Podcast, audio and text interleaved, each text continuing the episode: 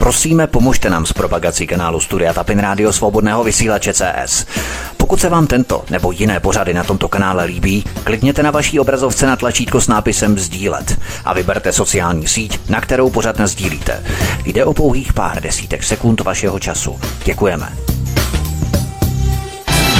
Příjemný, krásný dobrý večer, dámy a pánové, milí posluchači od mikrofonu svobodného vysílače a nebo na kanále Odisí vás zdraví vítek. Máme středu, máme něco kousek po 19. hodině, jsme rádi, že jste se k nám připojili a budeme rádi, když s námi vydržíte až do konce dnešního pořadu. Prezidentská volba 2023 má svou první kandidátku. Záměr kandidovat oficiálně ohlásila někdejší ředitelka energetického regulačního úřadu Alena Vytázková. První rizí autentická změna vůči establishmentu, zatímco ostatní na systému profitují a bohatnou.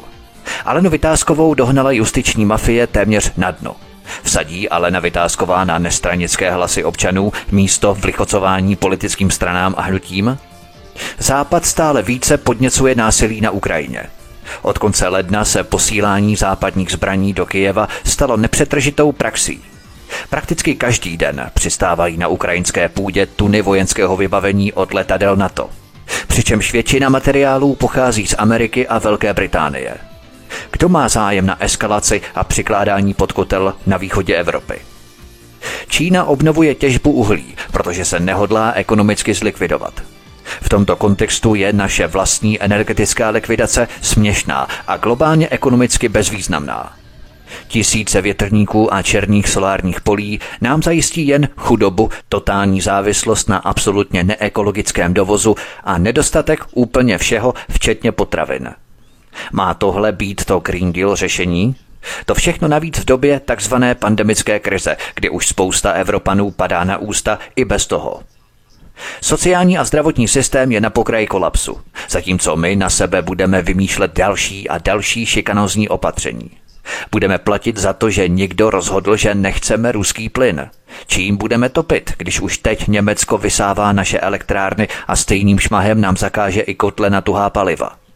První to odnese průmysl a hned potom my všichni. Zavíráme fabriky, propouštíme lidi. Je tohle řízení v době krize? Kdo usiluje o likvidaci Evropy ve jménu koho ve jménu čeho? Na to chce budovat plynovod ze Španělska do Francie a tím snížit závislost Evropy na ruském plynu. Je to reálné? Lidé všude na světě mohutně protestují proti drakonickým opatřením vlád ohledně COVID-19. Jde o letní poločas, anebo je to tentokrát definitivní? Jakou zvolit strategii a taktiku? Soudci i státní zástupci chystají kvůli platům žaloby. Rozčilují se, že by se jim měly zmrazit platy. Po deseti letech definitivně skončilo trestní stíhání ex-ministrině obrany Vlasty Parkanové kvůli nákupům armádních letounů Kasa.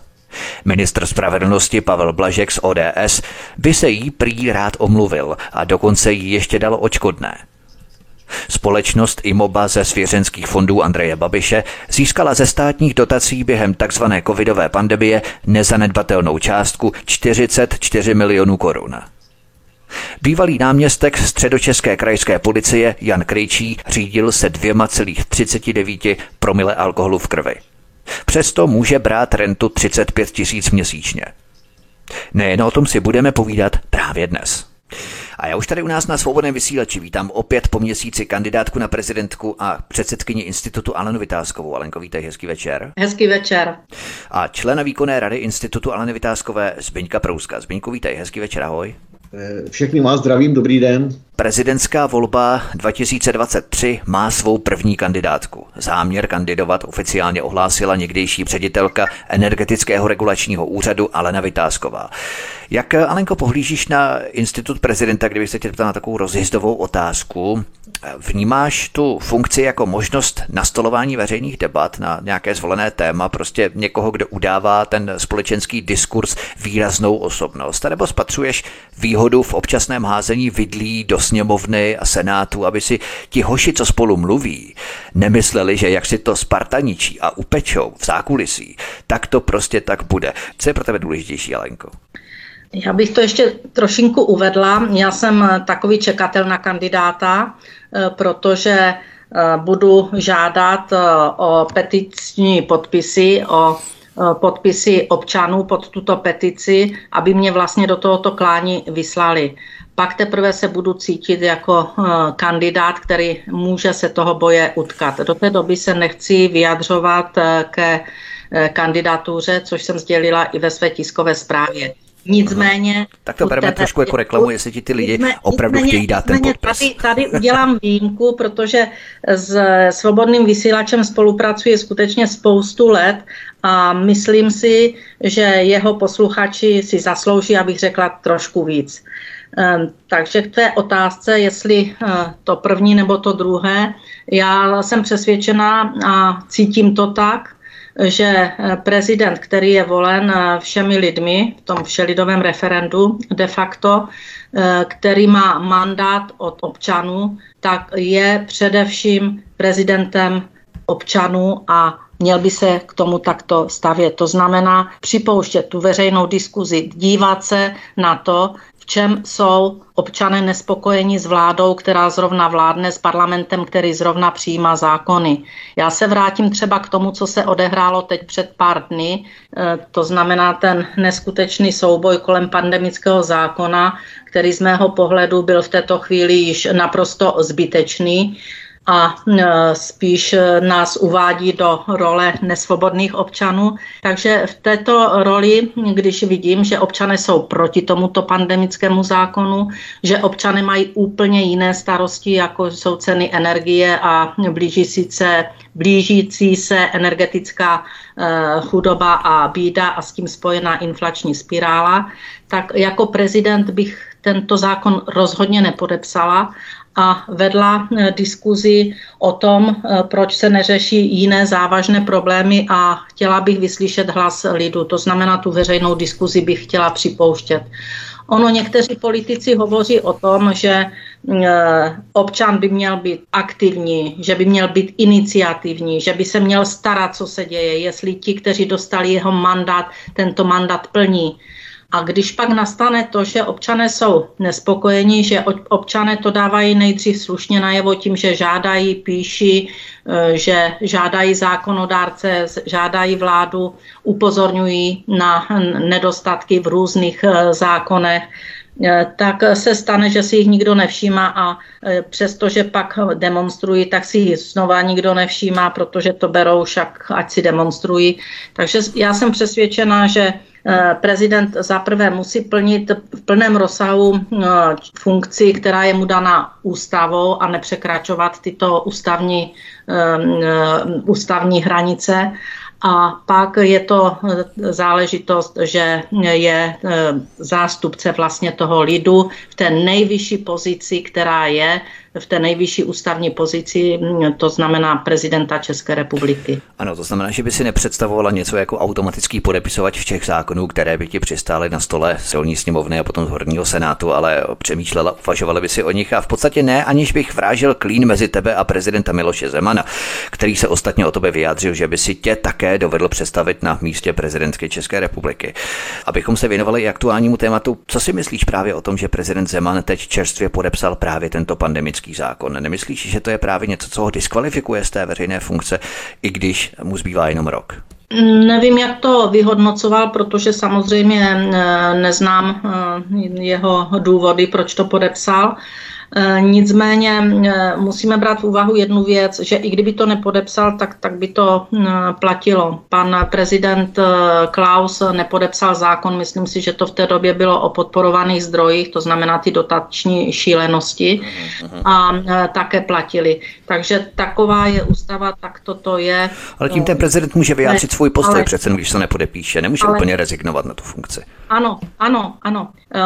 Vyjádří postoj, ale platí to, že? A proč pan prezident Zeman podepsal pandemický zákon, tak ty důvody, proč to podepsal, neznám. Jestli má představu anebo vedl nějaké diskuze s někým o tom, že všelidově to občané chtějí a je jenom hrstka malá těch, kteří to nechtějí a vyhodnotil eh, to přání, eh, že lidé chtějí být zbaveni svých eh, práv do jisté míry, být více manipulovatelní a více řízení. že ta svoboda se vytrácí. Možná, že to má nějak zmapováno, že tento zákon podpořil ještě předtím, než vůbec prošel poprvé parlamentem Eh, takže do toho bych nechtěla no, zasahovat, ale já bych, já bych ho teda v žádném případě nepodepsala. Rozumím. Eh, nevíme, jestli jsou eh, chuťovky prezidenta Miloše Zemana uvalování do karantény SMS-kou, případně telefonicky a tak dále, což právě je v tom zákoně obsažené. Nicméně Zbigněk Prousek prezidentskou kandidaturu v posledních dnech oznámilo hned několik kandidátů, nejen z řad Havlovy pražské galérky, ale i z našich řád. Myslíš, že bude obtížné vymanévrovat z takové té situace, kdy kde jaký táborový řečník, co má na sociálních sítích pár tisíc fandů, se bude o prezidentský post ucházet a tím opět dojde k rozdrolení, že tím ta prezidentská funkce ztratí nebo pozbí takový ten ceremoniální status, řekněme tu úctu a serióznost, vážnost té funkce a stane se jenom jakýmsi chrtím závodem desítek narcisů, kterým prostě přijde fajn se pokusit stát prezidentem. Smínku, co si o tom myslíš? No, myslím si, že, myslím si, že tak, jak jsi to tady v podstatě nareferoval, takže to je, že v tom je velký, velký kus mojí odpovědi. Myslím si, že opravdu to, to přeroste v takový ten chrtí závod, jak tady říkal, to se mi líbí, ale z druhé strany to chápu i jako, troš, jako do značné míry, i jako právě boj zdravého rozumu s tím narcisem, s tím narcismem a s tím s, tím, s tou touhou zviditelnit se. Pochopitelně a celou řadu e, lidí, kteří oznámili kandidaturu, vnímám buď jako takový řadový kašpárky, anebo hlavně právě některý z nich vnímám jako že to je právě snaha zviditelnit se. Vám takový příklad, když já e, oslovím jakékoliv médium a budu tam chtít e, vystoupit, ať už s čímkoliv, tak mám téměř šanci nulovou, Ovšem, když je oslovím jako kandidát na prezidenta republiky, tak ty média najednou jakoby otevřou tu bránu, otevřou se mi ty dveře a já tam můžu prostě něco, můžu se tam nějakým způsobem realizovat. To ty doby, než ty volby budou a než ty volby pochopitelně v nich nebudou úspěšné.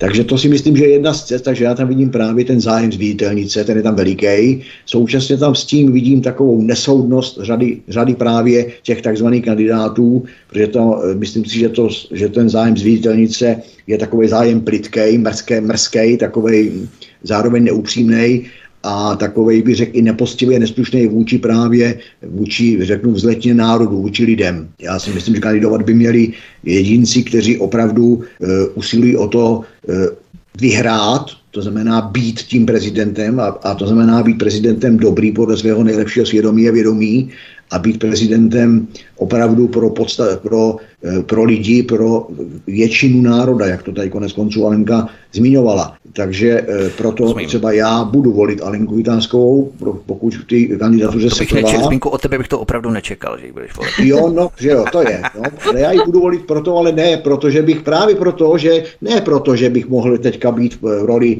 celá řada lidí mi tam už zařazuje už ještě před naším vystoupením, ale před naším tady natáčením, ale já jsem nikdy nebyl patolízálem ani nějakým, jak to pohunkem a nehodlám se před nikým ani nikdy hrbit. A dělal jsem to tak celý život, ani nikomu líst, líst prostě mezi půlky, ale, ale myslím si, že, my, že republika potřebuje pro českého prezidenta. Mě tady prostě celkově v tom, jak v té společenské diskuzi, tak v tom, tak v tom politickém působení, tak v tom, tak v tom, v tom, v té státní moci, mě tady prostě chybí pro českost. A myslím si, že je nejvyšší čas, aby prostě eh, prezident, když už teda přichází volba prezidenta, takže je nejvyšší čas dostat do čela národa, do čela lidu, do čela republiky člověka, který bude e, především a prioritně pro český. A protože paní Vitánskovou znám už nějaký ten pátek, tak si dovolím tvrdit, že ona splňuje ten můj požadavek té pro českosti protože už tady je dost cizích mocností, už je tady dost říšské politiky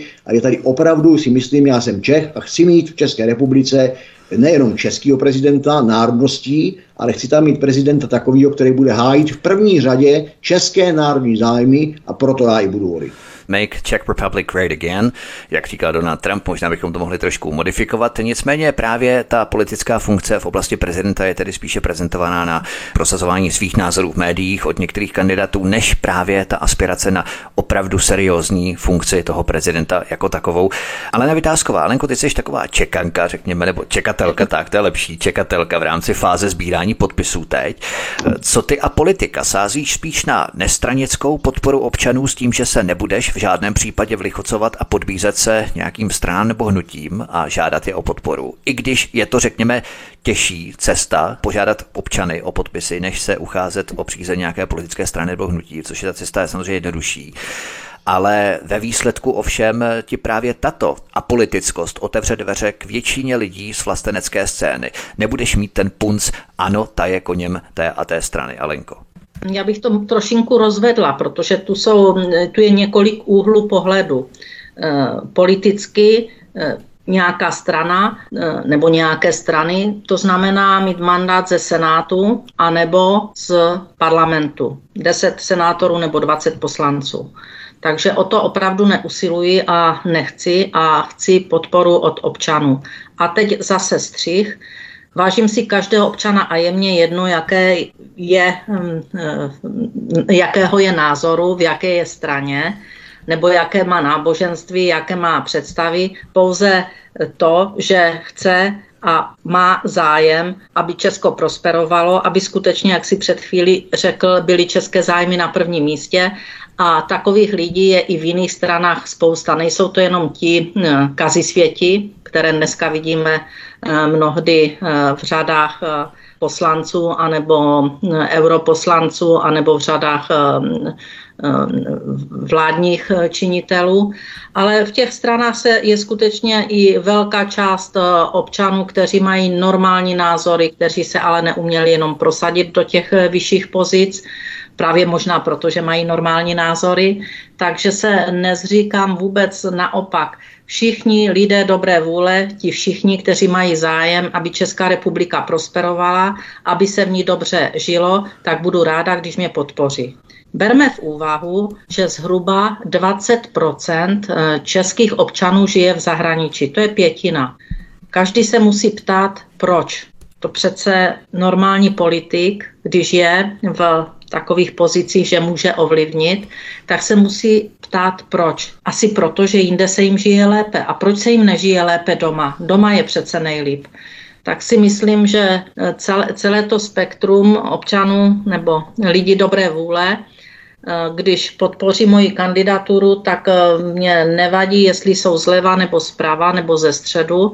Jsou to slušní lidé, kteří chtějí prosperitu našeho státu, kteří chtějí, aby občané žili slušně, aby důchodci měli dobrý standard, ne žebračenky, aby podnikatele skutečně mohli podnikat a nebyli šikanováni celou řadou úředníků a nakonec likvidováni. Prostě, aby se tu žilo dobře.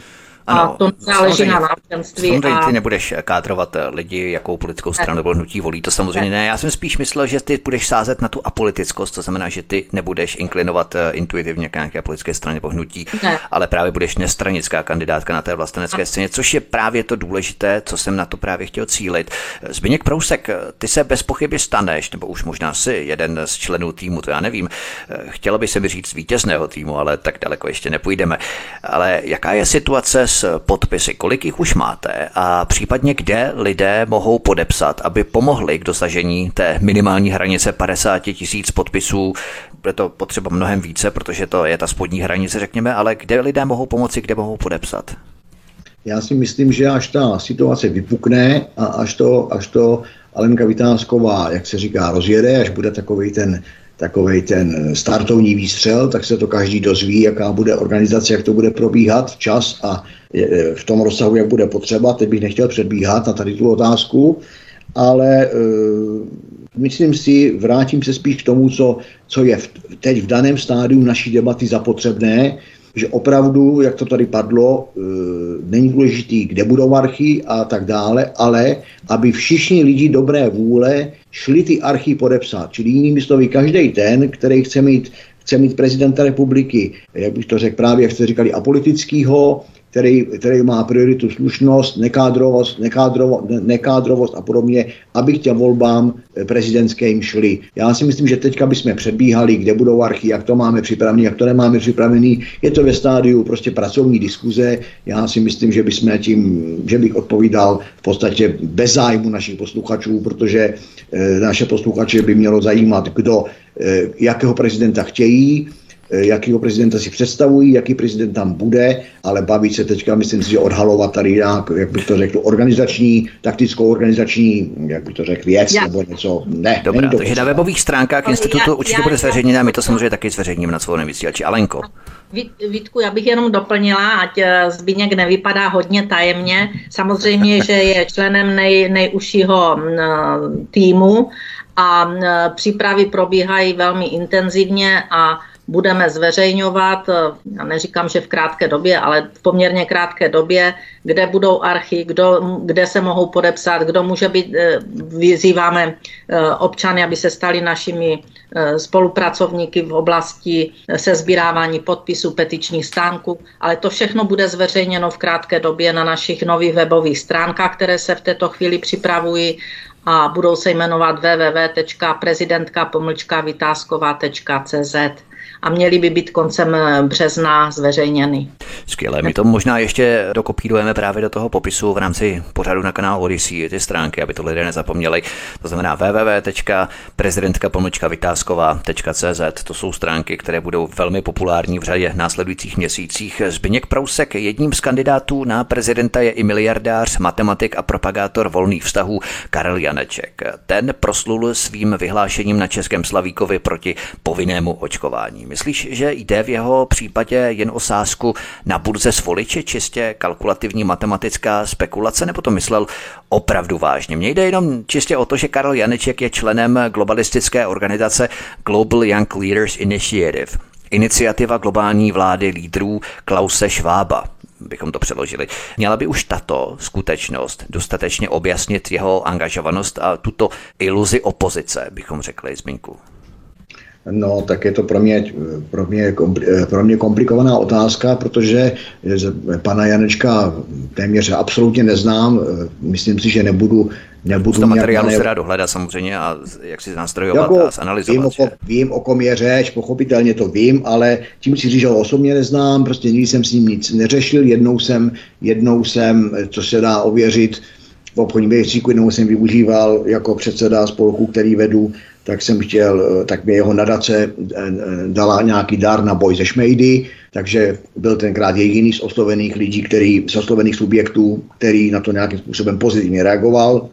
Takže je to, takový, je to takový velký významný plus nepolitický, je to, je to plus věcný ale já si myslím, že kandidátů je strašně moc, on je jeden z nich a já si z těch kandidátů budu vybírat toho nejlepšího, čili ne, mě nezajímá ten, kdo je ten nejhorší, ani ten, kdo je mezi tím. Já si myslím, že pan Janeček, miliardář Janeček, není rozhodně tím nejhorším, to v žádném případě ne, jsou tam určitě horší, pro mě horší jména, ale není to pro mě, není to, není to pro mě můj favorit, čili já ho volit nebudu, to říkám už teď ale mm, nedovolím si eh, komentovat nijak jeho, jeho názory, jeho prostě eh, vstup do nějaký, do nějaký, společen, na nějaký, politi, na nějaký společenský scéně, protože ho opravdu neznám a na tu otázku, jestli eh, vystupoval nějak proti očkování, proti, tý covidový, proti tomu covidový, covidovému šílenství, tak si myslím, že vystupoval podle svého nejlepšího svědomí a vědomí, protože my konec konců všichni vystupujeme také proti tomu a vystupovali jsme takže eh, pan Janeček je bez zesporu eh,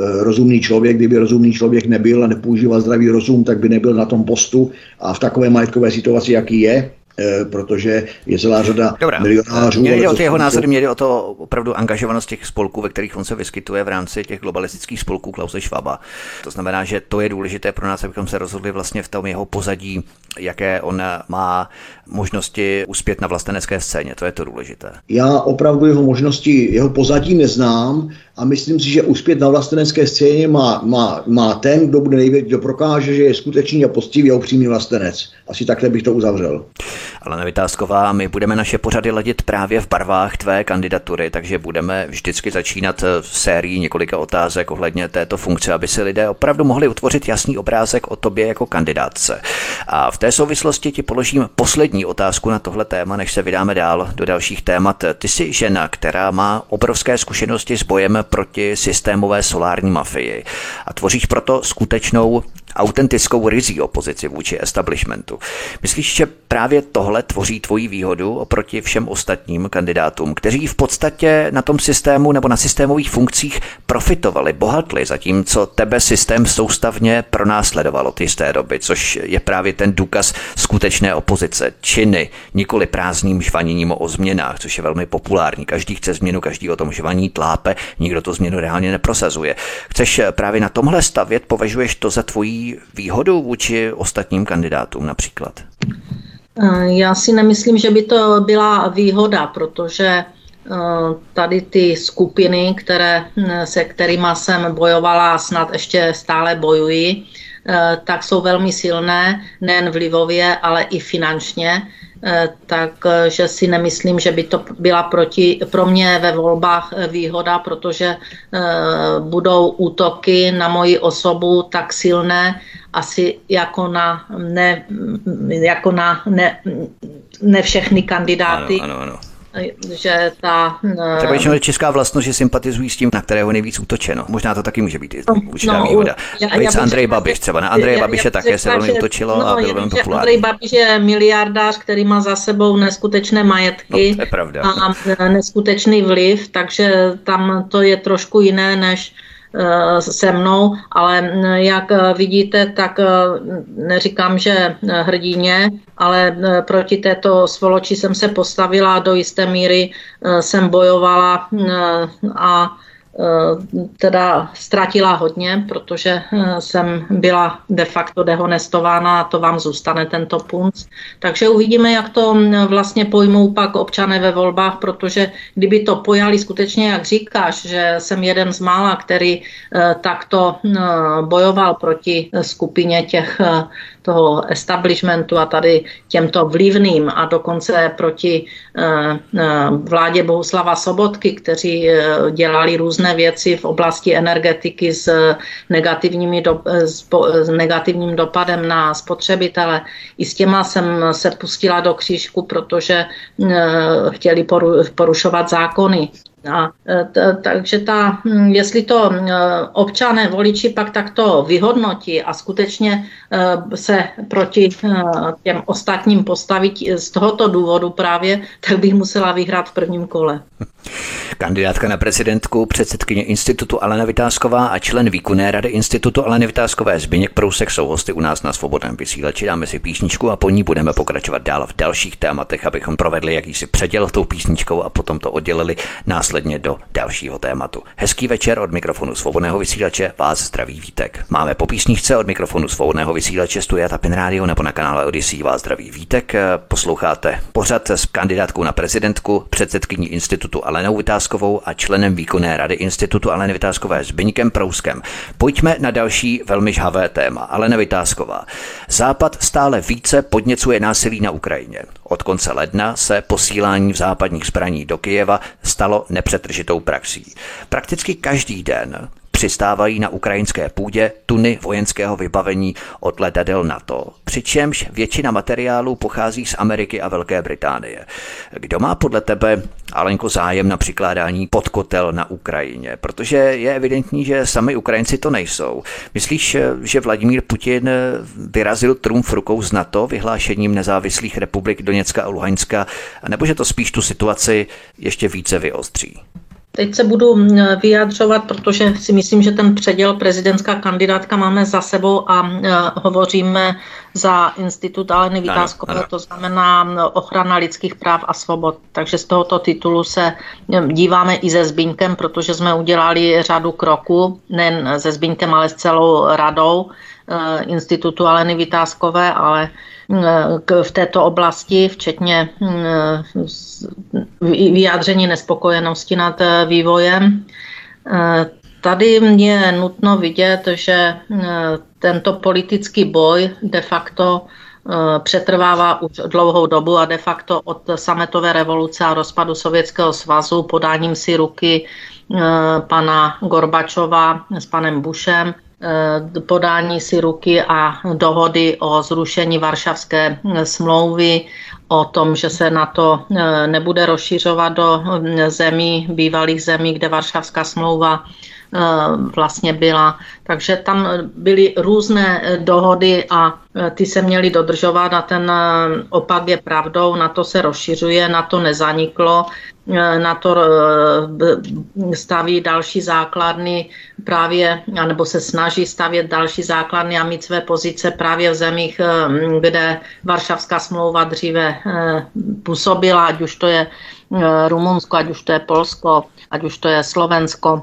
A Rusové se pochopitelně snaží nebo se cítí být oklešťováni a postupně vlastně mají pocit, že je bezpečnostní riziko pro jejich zemi, pokud budou mít základny de facto na hranicích americké nebo základny na to na svých hranicích.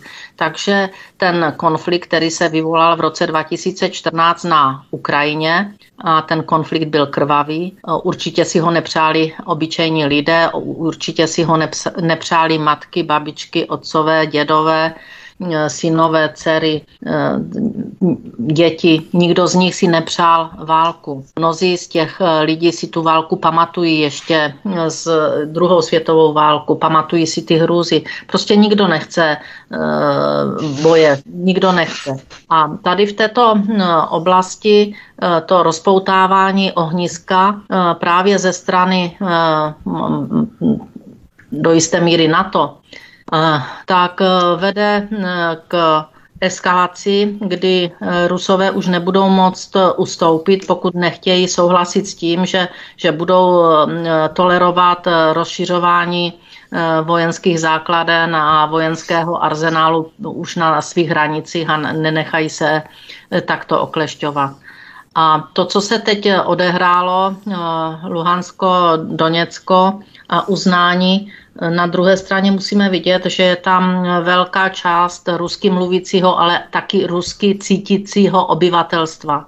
Že to obyvatelstvo tam je šikanováno spoustu let právě nějakými skupinami eh, protiruskými a že se jim tam špatně žije, že mnozí z nich eh, už eh, opouštěli a opouští své domovy a Eh, přesidlují do Ruska, ale to není přece řešení. Řešení je, aby mírovými, eh, mírovými diplomatickými cestami se tato situace řešila. Ani Ukrajina už dneska válku nechce, aspoň se tak vyjadřují. A stále se tam něco podněcuje ze strany, tak jak si říkal, nevím, jestli tam američané a britové ty zbraně dováží, vím jenom, že my jsme tam nějakých pár granátů poslali také což považuji za zcela nepřijatelné pro eh, zemi, jako je Česko, nepřijatelné pro každou zemi, aby mm, vozila zbraně do konfliktních eh, míst protože pak podporuje válku, podporuje zabíjení, každý ten granát prostě někoho musí zabít. A eh, tak já jsem skutečně názoru, že je to eh, tvrdá provokace ze strany Západu vůči Rusku, že je to vydráždění Ruska do eh, situace, že nakonec přijali požadavek Doněcka a Luhanska eh, na to, aby byli samostatní, že to podpořili a uznali je že to je eskalace vlastně problému, eh, která ze západu přichází, protože západ nemá východiska, nemá své cesty dalšího vývoje a rozvoje. Prostě nemůže expandovat. Západ, západ je v, ka- v koncích.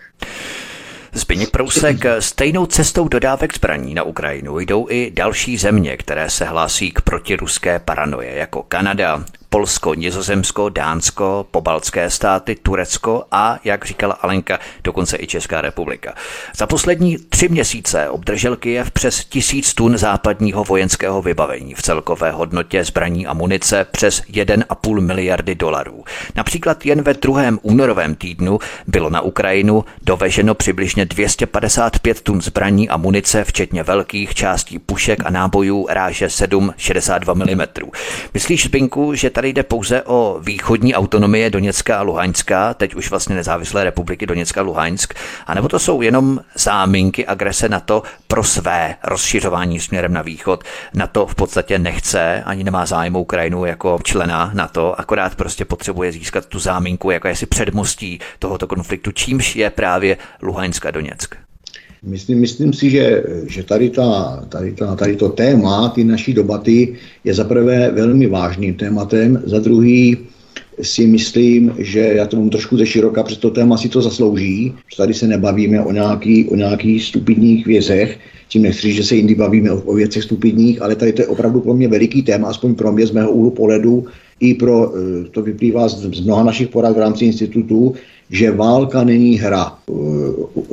Tady to, tady to říkám opakovaně a říkám to i nejenom za sebe, říkám to i za svý kolegy. Válka není hra, v tomto, v tomto duchu jsem i, jsem i apeloval paní Pekarovou, předsedu vlády Fialu, Lipavského, Langšádovou, že by si měli uvědomit, že tady nemáme v ruce chytrý mobily a nehrajeme si nějakou, nějakou aplikaci, kde pajduláčkové e, padají anebo zase vstanou, ale že tady se bavíme o lidech, o, o válčišti, o, o tom, že, že e, může a teče krev. Čili jestliže tady, si tady jmenoval mu, druhy munice, e, rozsah munice a tak dále, tak dále, tak já si myslím, že je to úplně v podstatě jedno. Prostě jakákoliv munice se dodává do nějaké váleční zóny, tak je, to, tak je to krev na rukou těch, kteří tam dodávají. Protože jak tady, jak tady Alenka správně zmiňovala, ta munice zase není hra, ta munice prostě vybuchne a jestli je vybuchne, tak zabíjí, eh, tak zabíjí lidi, zraňuje lidi a působí obrovská příkoří, obrovské ztráty a to si myslím, že je špatně. Eh, čili eh, z toho, myslím že z toho globálního pohledu, co říkal naprosto správně, eh, o tu Ukrajinu de facto v podstatě nejde jako o Ukrajinu, ale jde o ní jako o území, která se stává jakousi, jakýmsi přiblížením hranicím Ruska. Já si myslím, že Ukrajina se stala nástrojem agresivních síl a agresivních zájmů, ale ty zájmy nejsou zájmy, ty agresivní zájmy a ty zlý zájmy nejsou zájmy ze strany Ruska, ale jsou to zájmy přesně, přesně opačný. Konec konců potvrzuje to i taková ta kampaň štvavá proti Rusku, když to člověk sleduje, e, neříkám naprosto detailně, ale prostě sleduje, tak e, proti tomu Rusku všichni štěkají jako, na, jako psi na povel, to není, to není prostě samo sebou, to je mířená, cílená a jasně a dobře organizovaná štvavá kampaň, tedy já, já tvrdím, že kampaň západu, a zároveň kampaň e, takových těch loutek a lokajů, v čem pochopitelně e, zase e, ty, ta česká politická scéna jsou jedničky, protože jo, tam je vždycky takový, taková potřeba být papeštější než papež.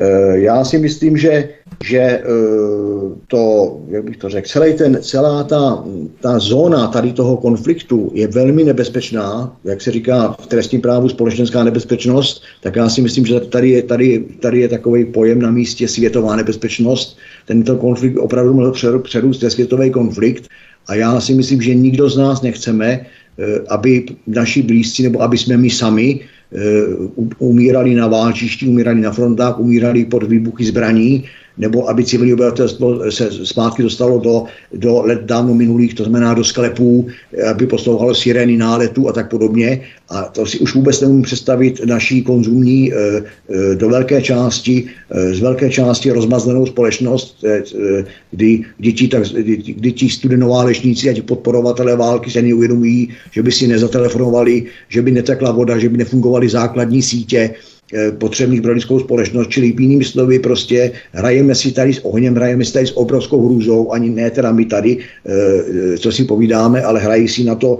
naši takzvaní mocipáni a já si myslím, že eh, je potřeba tady tomu se jasně vymezovat a každý podle svých sil a možností prostě říkat dost válce, dost agresivity na ta, zrovna jsem si nedávno četl, jak zase Evropská unie připravuje nějaké sankce proti Rusku, tady se potom nabízí otázka, co je to sankce. Já to vnímám, že sankce je v podstatě druh trestu, druh nějakého účelového omezení a tak podobně. Jakým právem, jakým mezinárodním právem tady Unie uvaluje sankce na nějaký suverénní samostatný subjekt? Ať si Unie udělá pořádek ve svých řadách, pokud vůbec eh, se, se o ní teďka bavím jako o Unii, protože já osobně jsem, nejsem zastáncem vůbec takové uskupení, jako je, jako je Evropská unie, ale když už tady tady to uskupení je, tak jsou tady taky nějaké mezinárodní pravidla a nějaká rozumová spravedlnost. A myslím si, že vměšovat se do zájmu jiných států, tím, tím spíš velmocí, Unii absolutně nepřísluší, že Unie má celou řadu problémů, eh, právě jak, tady, jak jsme tady už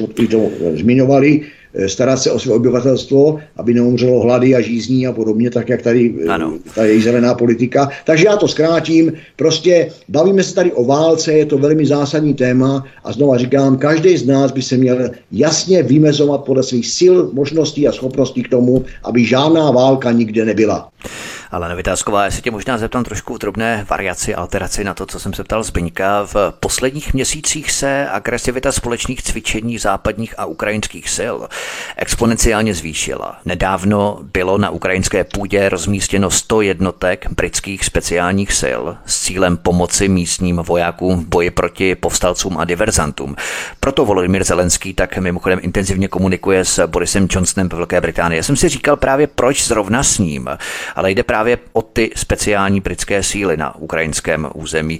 Myslíš, že NATO chce vyprovokovat Rusko tím, že bude provádět spolu s Ukrajinou výpady proti ruskojazyčné části obyvatel na svém území? Protože ví, že NATO nesmí udělat ten první krok, aby nebylo za agresora, ale udělá to takto rafinovaně, Alenko.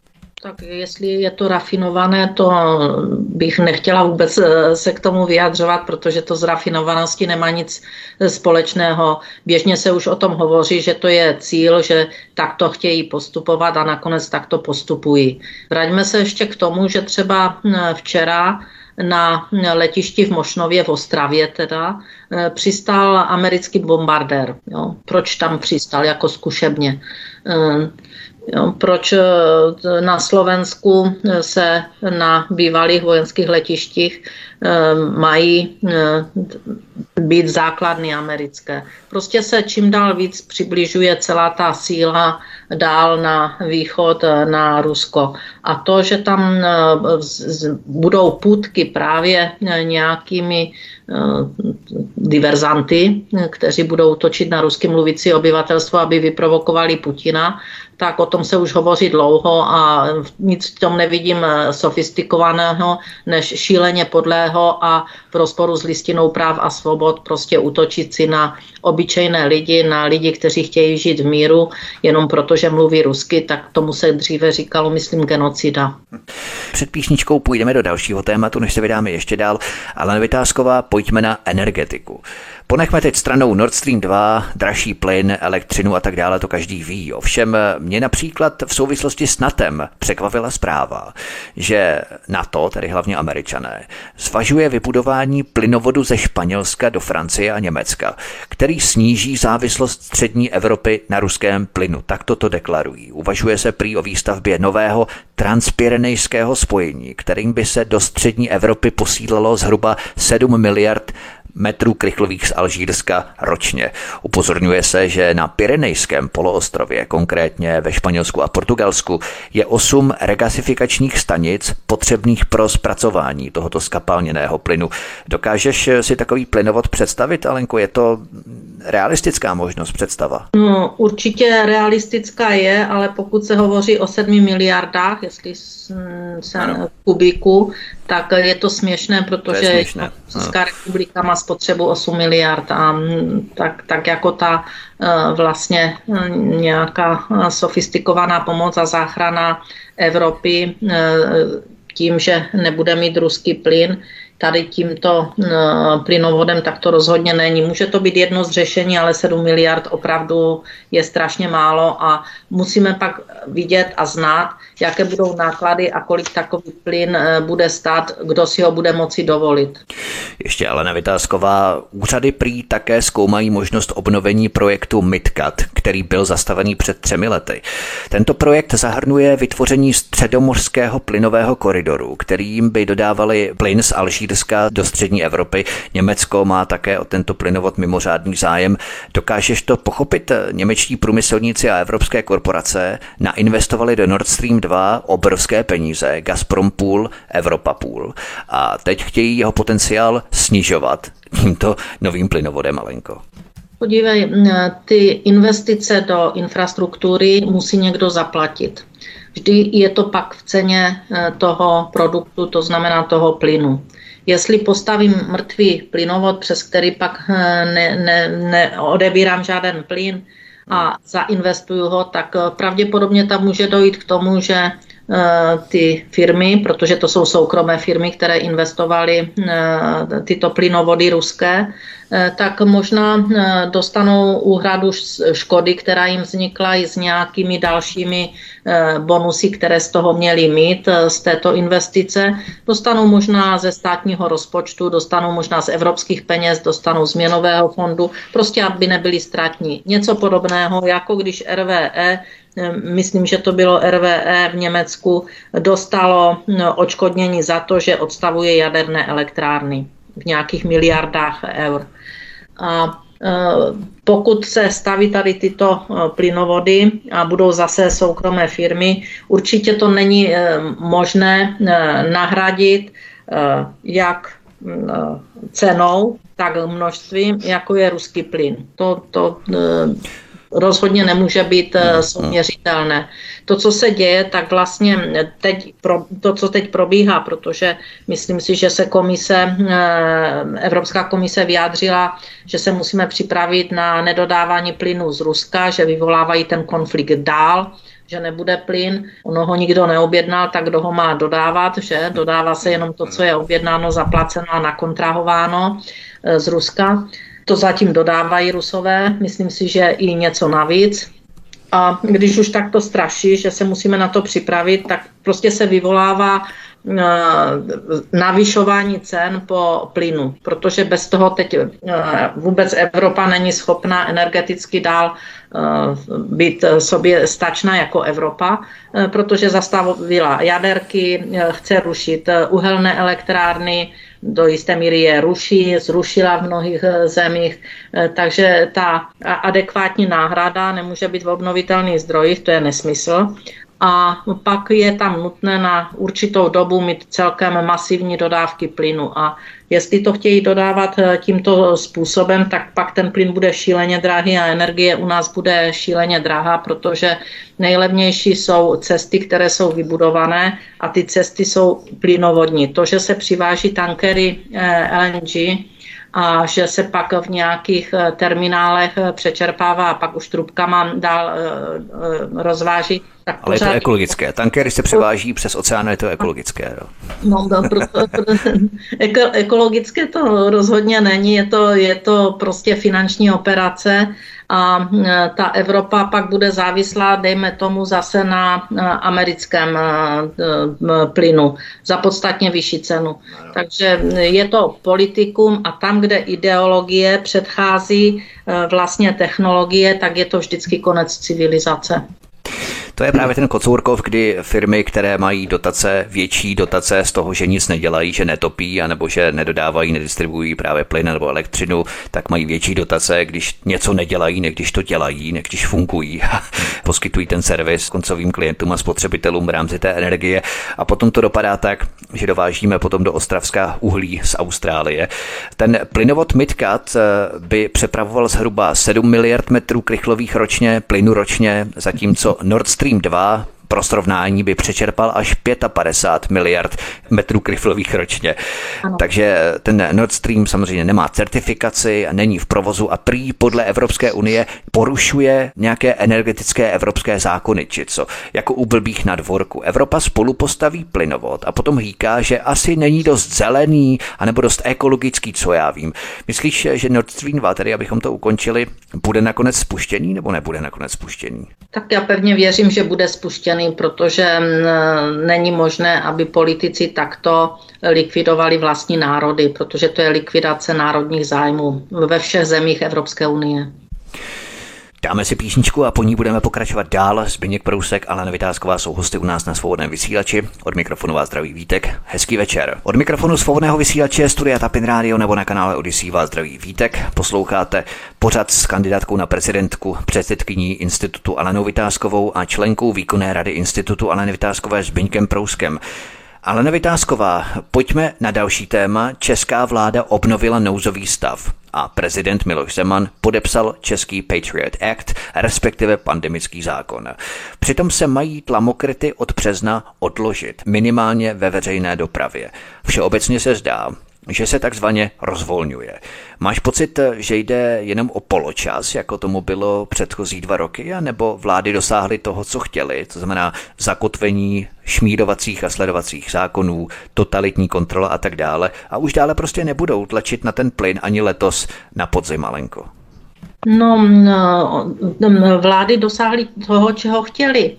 Eh, protože mm, ten pandemický zákon nás omezuje vlastně na našich právech a de facto kdykoliv se může vyhlásit, když se bude zdát, že občané už jsou tak nespokojeni třeba s cenama energie, třeba proto, že se dostávají do dluhových pastí díky cen energiím, že se zadlužují díky cen energiím, že budou prostě mm, zoufale chtít změny, no tak se vyhlásí nouzový stav, vyhlásí se, vyhlásí se podle pandemického zákona, že se nebude vycházet ven, že nebude to či ono a prostě vás omezí tak s takovýma pokutama a e, s trestním stíháním, že to není náhubek, že si vezmete jenom e, tu roušku a to, to prostě vás omezí úplně ve všem. A toto je nástroj, moderní, já bych řekla moderní nástroj na ovládání lidí a zatlačení je do kouta. Takže Který je trvale ukotvený zákon... v legislativě.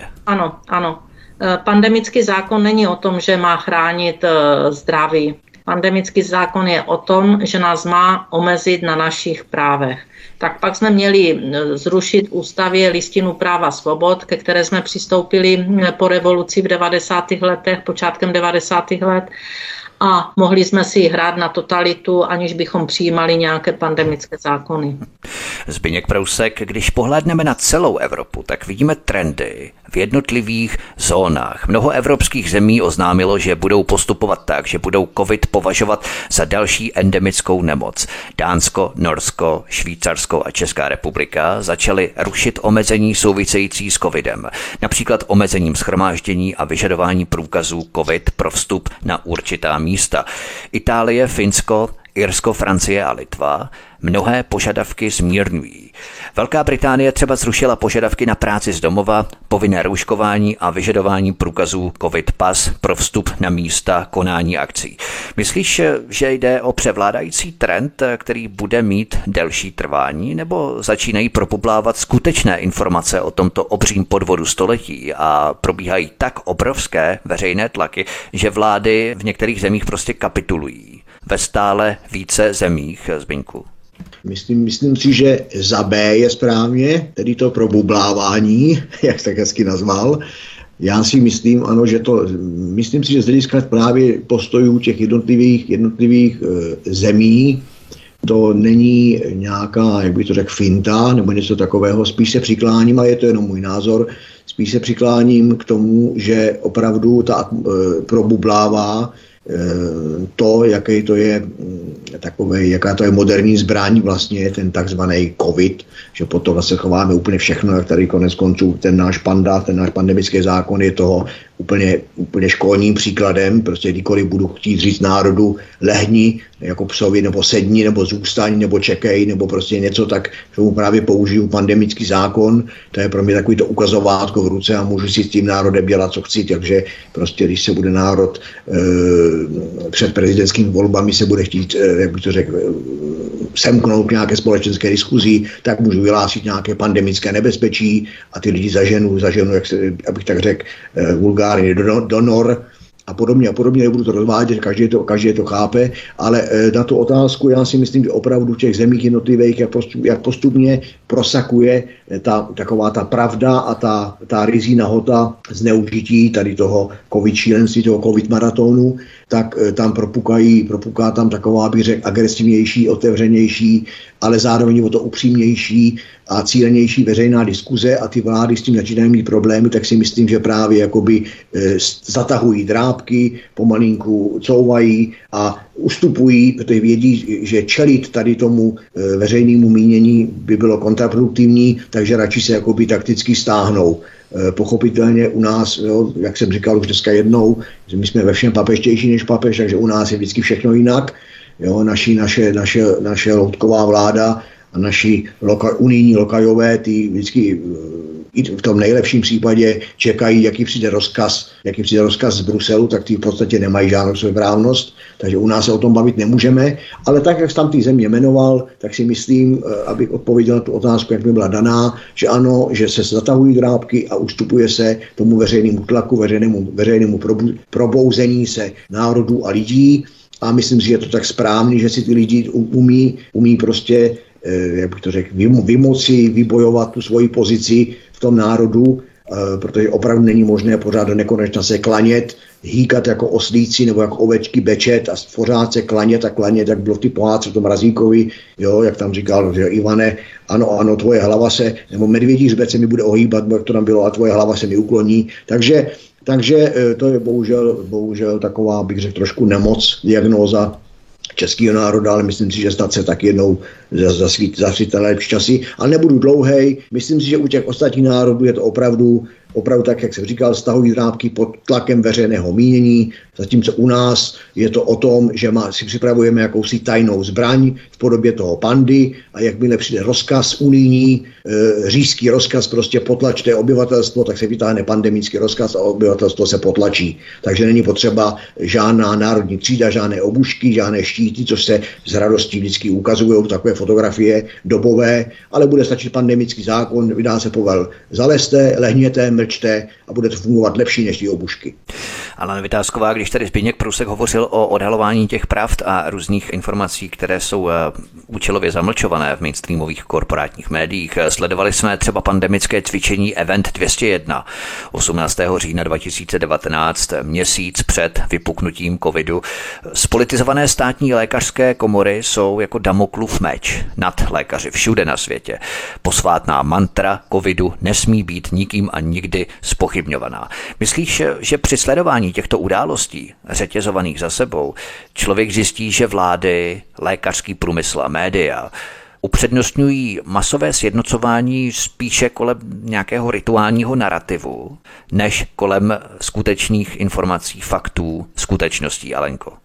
Každopádně kolem pandemického e, šílenství je nutno vidět, že je to nástroj pro ovládání lidí.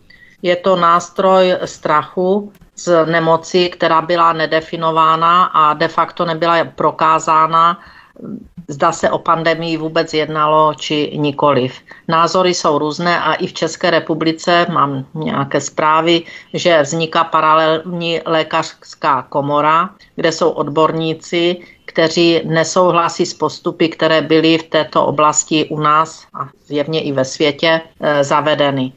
Takže je to nástroj. A já bych teď chtěla říct, eh, čím ten nástroj nebo proč ten nástroj vznikl. Je to skutečně, jak říkal Zbíněk už, pro ovládání lidí. My jsme, já, a teď vezmu jenom Českou republiku. My jsme se teď všichni soustředili na pandemický zákon. Byly demonstrace, eh, na nátlaky nebo nátlaky prostě na, na vládu, ať tento zákon nepřijímá aniž by byl nutný ten zákon pandemie, ustupuje. Pandemie není v této chvíli. Testují se hm, zdraví, hm, místo aby se testovali až eh, nemocní.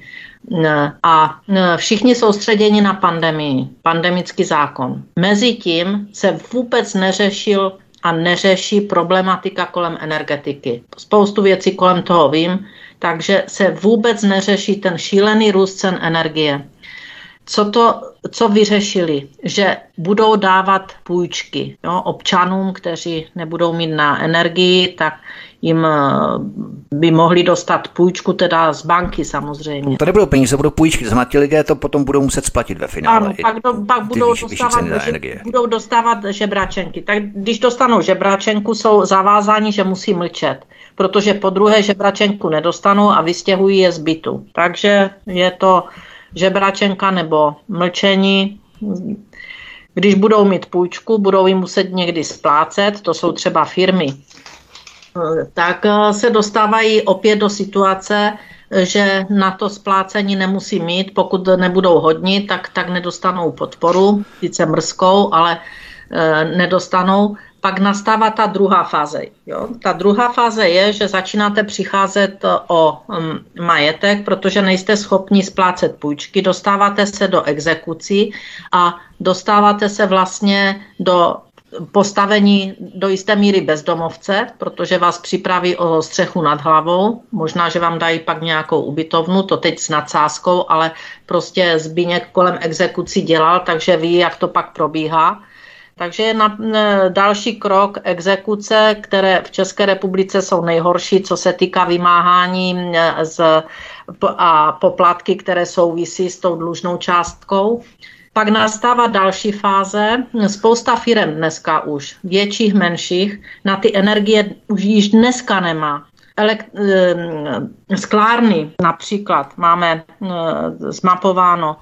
Eh, sklárny ukončují některé svoji činnost a, a nechávají jen tu nejméně energeticky náročnou, čili do úpadku jdou postupně menší, větší firmy, SROčka, když pekárně zdražíte eh, o 300% energie, tak ona fakt, ta malá pekárna někde ve Vracově, není schopna ten rohlík už upéct. Čili to přechází všechno do rukou nějakých oligarchů, kteří eh, vlastně vytěsní i tady tyto malé živnostníky. Nastává třetí fáze. Zbydačený národ, sám dluh, sama exekuce a k tomu krachující firmy, které zaměstnávají ještě nějaké eh, občany, takže je nebudou moc zaměstnávat. Stáváme se kolonii úplně tou největší. Závislí na tom, jestli nám někdo ten žvanec chleba hodí nebo ne. To je tato fáze pod uh, světlem pandemického zákona, čili souvislost s energetikou a s následující inflací. Další Bruselu již probíhá a pravděpodobně v těchto dnech nebo v příštím týdnu podepíšeme eh, kvóty pro migranty. To znamená, že přijmeme migranty na základě kvót, které odsouhlašujeme. O tom se nemluví, to všechno běží, to všechno běží pod hladinou porobení a vlastně dopad na všechny občany v Česku a eh, vel, velkou část firm, které tu eh, působí velkou část živnostníků. Toto pod hladinou pandemického zákona de facto eh, vytěsnilo eh, všechny problémy a všichni se soustředili na pandemický zákon. Tak začnou rozvolňovat. Lidé si oddechnou, přestanou si všeho všímat, protože mohou jít bez eh, průkazu, bez očkování do restaurace, nepotřebují k tomu ani test po té době eh, diskriminací, které byly, tak si skutečně začínají, začínají nadechovat bez roušek, vidí, že ten svět je fajn. Než za pár měsíců jim přijde nebo týdnu, jak komu, přijde vyučtování za energie a zjistí, že to je ještě hroznější, než očekávali než eh, když jim přijdou první splátky za úvěry, které jim eh, někdo radostně poskytl, aby mohli překonat to těžké období než se začnou naplňovat různé ubytovny těmi, kteří musíme povinně přijmout, to znamená ty migrační, migrační kvóty. A když se začneme bouřit, tak teprve teď se vytáhne ten pandemický zákon. Takže pod tímto světlem si připravujeme budoucnost, která skutečně pro e, národní zájmy a ve všech zemích bych řekla, protože to není jenom Česko, i v těch ostatních zemích lidé chtějí žít klidně a, a spokojeně a tady to, co se děje, tomu nenasvědčuje. Takže Evropa má obrovské problémy a my jsme na prvním místě těch problémů. To jsou velmi důležité souvislosti. Ty jsi to perfektně načrtla v podstatě během eh, necelých deseti minut, co nás čeká, jakým způsobem bychom na to měli nahlížet. A já na to právě navážu. Zběněk Prousek. Český nejvyšší správní soud zrušil mimořádné opatření, podle něhož měli zapovězený vstup do stravovacích podniků, klubů a i do krátkodobých ubytování lidé bez očkování nebo po prodělané nemoci. Odkaz číslo jedna v popise pořadu na Odyssey. Jak to interpretuješ? Hospočtí se začaly bouřit, protože jim rapidně klesaly tržby, anebo jde o nějaké systémovější záležitosti právě řízené tak, aby se kontrolovali lidé, aby se lidé oddychli a aby se nesoustředili právě na to, co načrtla Alenka, co je právě to důležité? Já navážu na Alenku a skrze, skrze to navázání odpovím na, na tvoji otázku. Já si myslím, že Eh, takové jak to, to úzké napojení se toho mého vagónu na ten vlak, o kterém mluvil Alenka, je o tom, že jestliže chce Evropa zachránit, tak se musí zbavit Unie. To je takový moje, moje preambule, kterou bych tomu právě přirazil a dodal, protože to si myslím, že je řečeno vše. A za další si myslím, že takový to cílený uvrhávání eh, evropských států a u nás se na číslo jedna do, do řízené chudoby je zároveň i součást takového toho, umím si to představit jako součást propagandy proti Rusku, protože potom se umím si představit, jak budou říkat zase ty propagandisté, vidíte, Rusko nám nedalo plyn a protože nemáme ten plyn, tak vy tady máte zimu a máte tady hlad a tak dále, a tak dále. Říkám to velmi primitivně ale takto se to potom bude servírovat a to všechno právě teďka tyhle ty přípravy organizačně strategicko-taktický má zakrýt ten, si myslím, že zakrývá ten, ten, ten, ten, ten covid maraton, to covid čílenství. Ale teďka ještě, ještě teda, nebo ne, ještě teď už k té otázce, ano, je to, já jsem to taky zaregistroval, pochopitelně, ale to souvisí, si myslím, právě s tím, eh, s tím okem toho, eh, s tím jedním okem řetězu, o kterém mluvila Alenka, a to je to rozvolňování, nadechněte se, teďka uvolňu, vidíte, že jakoby to, my to sledujeme aktuálně, jakmile je to hned možné, už vás necháme nadechnout, co jen můžeme rozvolnit, už ho rozvolníme, to je jedna stránka. Eh, jde o to, že tady to není ani, ani jak by to řekl, ani dobrovolné rozvolnění, tady to je zase, budem, musíme vidět tak jak, tak, jak to popisoval, že prostě soud rozhodl, čili to není nějaké dobrovolné ze strany, ze strany našich, našich elit, ale soud rozhodl. Já bych to ale eh, tak nějak se nad tím zkusím zamyslet, nebo se nad tím zamýšlím v těch širších souvislostech.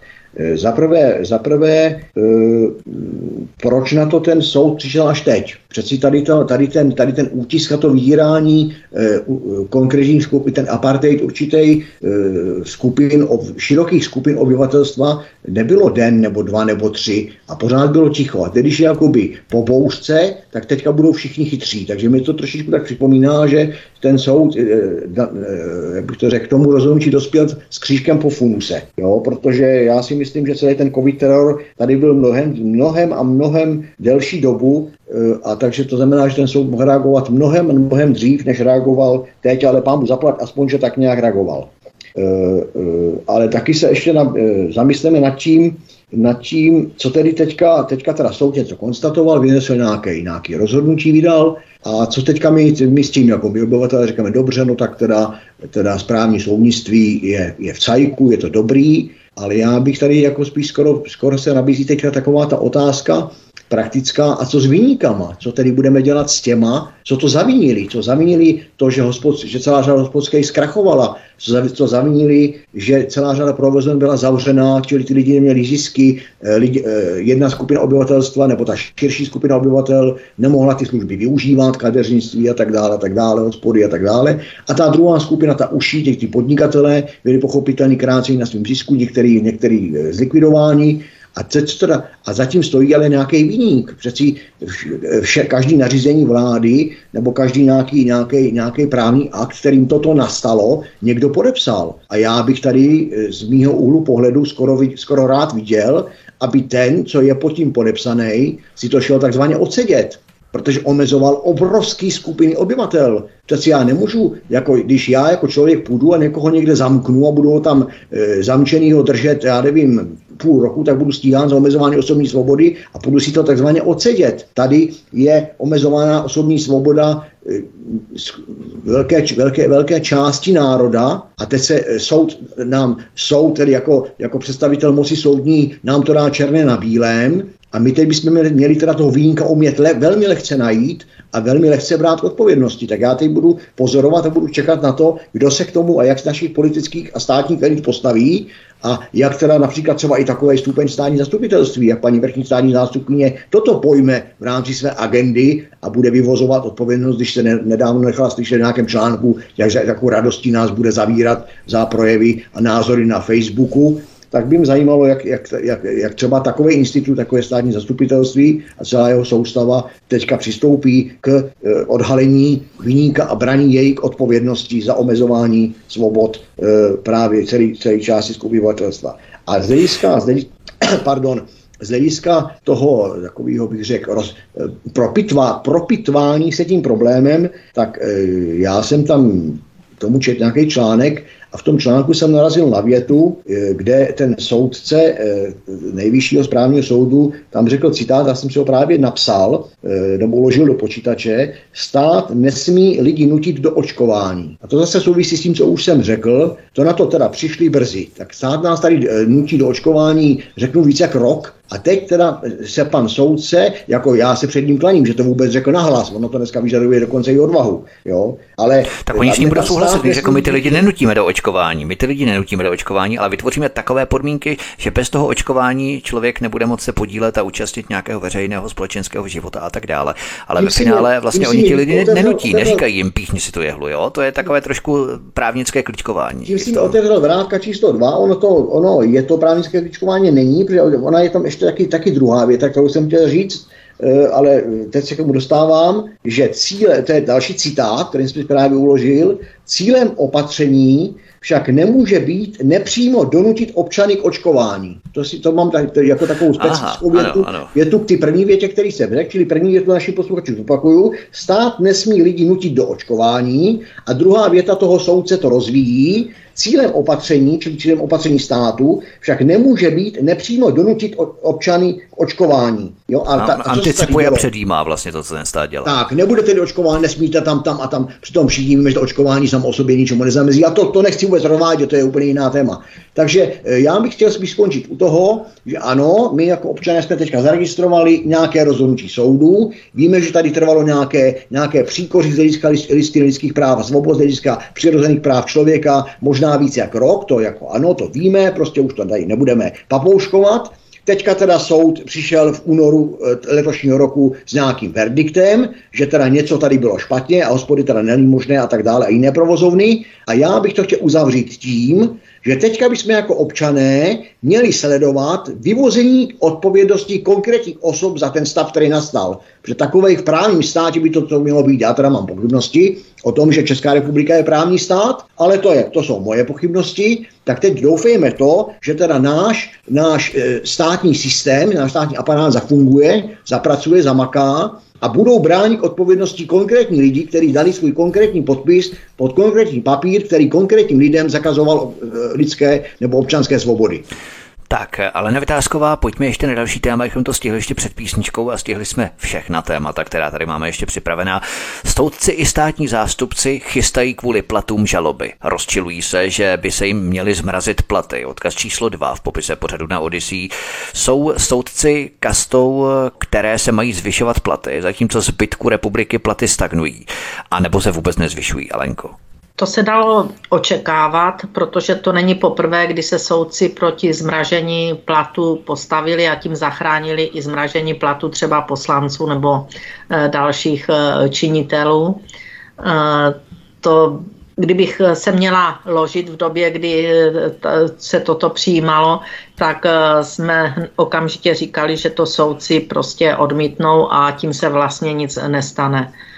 Mají na, to, mají na to právo a e, to, že nevidí nějakou solidaritu s no, ostatními, tak to už je v jejich povahách a do jisté míry, když se tu rozhazují peníze do různých dotací, nesmyslných dotací, dotací, které opravdu jsou v rozsahu miliard korun, tak na druhé straně si soudci říkají, tady rozhazujete a posíláte dotace do různých eh, eh, skupin, které jsou k ničemu, my si svých platů nevzdáme. A ono to zase projde, protože to bude mít dopad na eh, poslance a na další eh, činitele. Takže já jsem to očekávala, že to tak eh, nastane a je to hra jenom pro lidi, aby lidi nejdřív mají v povědomí, že je tady trend zmražení platů všem, tak jsou rádi, že to nejsou jenom oni, kteří na to doplatili. No a pak už se to nějak zašmodrchá a oni mají platy všichni zpátky a ještě z nějak nějakým navýšením a občan to už mnohdy ani nepostřehne. Dodejme jenom, že člověk, který byl 20, 25 tisíc, tak eh, to snižování životní úroveň pocítí velmi dramaticky, zatímco člověk, který bere 100, 150 tisíc v případě soudců, tak eh, pokles případné stagnace nepocítí takřka vůbec. Připomeňme, že, pla, že platy našich soudců začínají, začínají na 100 tisíc korun, Zmíníme, že takový, třeba takový plat předsedy ústavního soudu pana Rycheckého je, je, 200, je 200 tisíc korun plus minus. Připomeňme, že rozpočet ministerstva spravedlnosti eh, roční eh, je 32 miliard korun. 32 miliard korun je, je eh, ministerstvo spravedlnosti, z toho převážná část jde na platy soudců, takže to jsem taky chtěl tady jakoby vypíchnout. Eh, to je to, co si ty říkal, že ono jinak se vychází ze 100 tisícema, to jsme na tom základu, jsme na tom okrese někde. Ano, se ano, jinak vychází ze 100 tisícema, ale ještě taky připomeňme, že oni tomu mají, a o tom se nemluví před veřejností, ono k tomu soudcovskému platu ještě náleží takzvaný platový koeficient a to je o tom, jak ten, jak ten jakoby něco jako odborná praxe se promítá do platu toho soudce. Takže on má sice na, na, jakoby na pásce lidově řečeno základ nějakých 105 tisíc, ale pak tam má ještě takzvaný platový koeficient, a to někdy může dělat mnoho a mnoho desítek tisíc k tomu. Takže to je, aby naši posluchači, eh, jak bych to řekl, měli informace eh, co nejúplnější. A potom je, jsem ještě chtěl doplnit to, že mě tady u toho, tady u toho tématu nebo tady u toho prostě u té záležitosti zarazilo to, že když se šahne pánům soudcům na platy, tak najednou okamžitě vědí, že existuje ústava, ústavnost a využívají všech možných práv, včetně ústavních práv ale e, trošičku tak nějak jako by vidím absenci e, e, vnímání ty ústavy a ty ústavnosti a tím pádem těch práv a povinností z toho plynoucích v té jejich soudcovské praxi. Ta se tam jako vytrácí. Když prostě někdo má ústavní právo na spravedlivý proces, tak to oni vidět nechtějí. Několik let ho nevidí celá řada soudců. Ale když se jim šáhne na peníze, tak to vědí během několika minut. Takže to je taky taková věc, kterou bych chtěl zdůraznit. A taky si myslím, že když se bavíme o platech, tak se musíme bavit také z druhé strany mince, co za to. Jo, když prostě já budu mít svoji firmu a budu někomu dát vyměřovat plat, tak se musím taky ptát, co za ten plat bude ten zaměstnanec odvádět. A t- jestli se vůbec tady někdo ptá u těch soudců, co za ten plat. Protože já si myslím, že, že kritérium pro, pro, pro plat je výkon, výkon činnosti a to u těch soudců by mělo být zejména nejen co do počtu, ale také co do kvality soudcovské praxe. A to by otevíralo další téma, který tady právě nechci, nechci rozbitovat, protože jsem říkal, že budu krátkej. Takže jestliže se bavíme o platech, Současně s tím se také pozastavme o tom, co za ten plat, jestli kvalita odpovídá tomu, jestli kvalita práce odpovídá tomu platu, a potom, jak jsem tady znova říkal,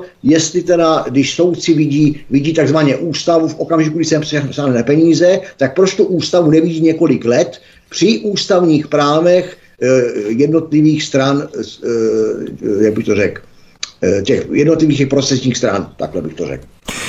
Ale Vytázková a Zbigněk Prousek jsou hosty u nás na svobodném vysílači od mikrofonu a zdraví vítek. My si zahrajeme písničku a potom vstoupíme do posledního čtvrtého vstupu našeho dnešního večerního vysílání. Hezký večer a příjemný poslech. Od mikrofonu svobodného vysílače Studia Tapin Radio nebo na kanále Odisí vás zdraví vítek. Spolu s námi jsou tu kandidátka na prezidentku, předsedkyně institutu Alena Vytázková a člen výkonné rady institutu Alena Vytázkové Zbigněk Prousek. A právě Zbigněk Prousek bude pokračovat v dalším tématu. Po deseti letech definitivně skončilo trestní stíhání exministrině obrany Vlasty Parkanové kvůli nákupu armádních letounů Kasa. Ministr spravedlnosti Pavel Blažek z ODS by se jí prý rád omluvil a ještě jí dal očkodné. Odkaz číslo 3 v popise pořadu na Odisí. Překvapil tě, Zbyňku, ten výsledek soudu, anebo už to cynicky vnímáš jako klasický postup u politiků, kterým policie a soudy slouží spíš jako žehličky jejich průšvihu, Zbyňku? Tak vnímám to od každého trochu, plus bych tomu ještě řekl, že, že celá řada politiků e, velmi dobře umí mluvit tak, jak národ chce slyšet. To znamená, že to, co naši politici říkají, vůbec nemusí být to, co si myslí a zpravidla už to vůbec není to, co dělají. Takže to bych řekl na úvod. Co se týče očkodnění, to si myslím, že nechám trošičku prostoru pro Alenku, až já skončím, až domluvím, aby tam mohla vstoupit, protože ona s tím má eh, ano, ano, osobní, ano, velmi, velmi dobré osobní zkušenosti, takže si myslím, že nemá se o tom mluvit já, když o tom může mluvit zasvěceně ona.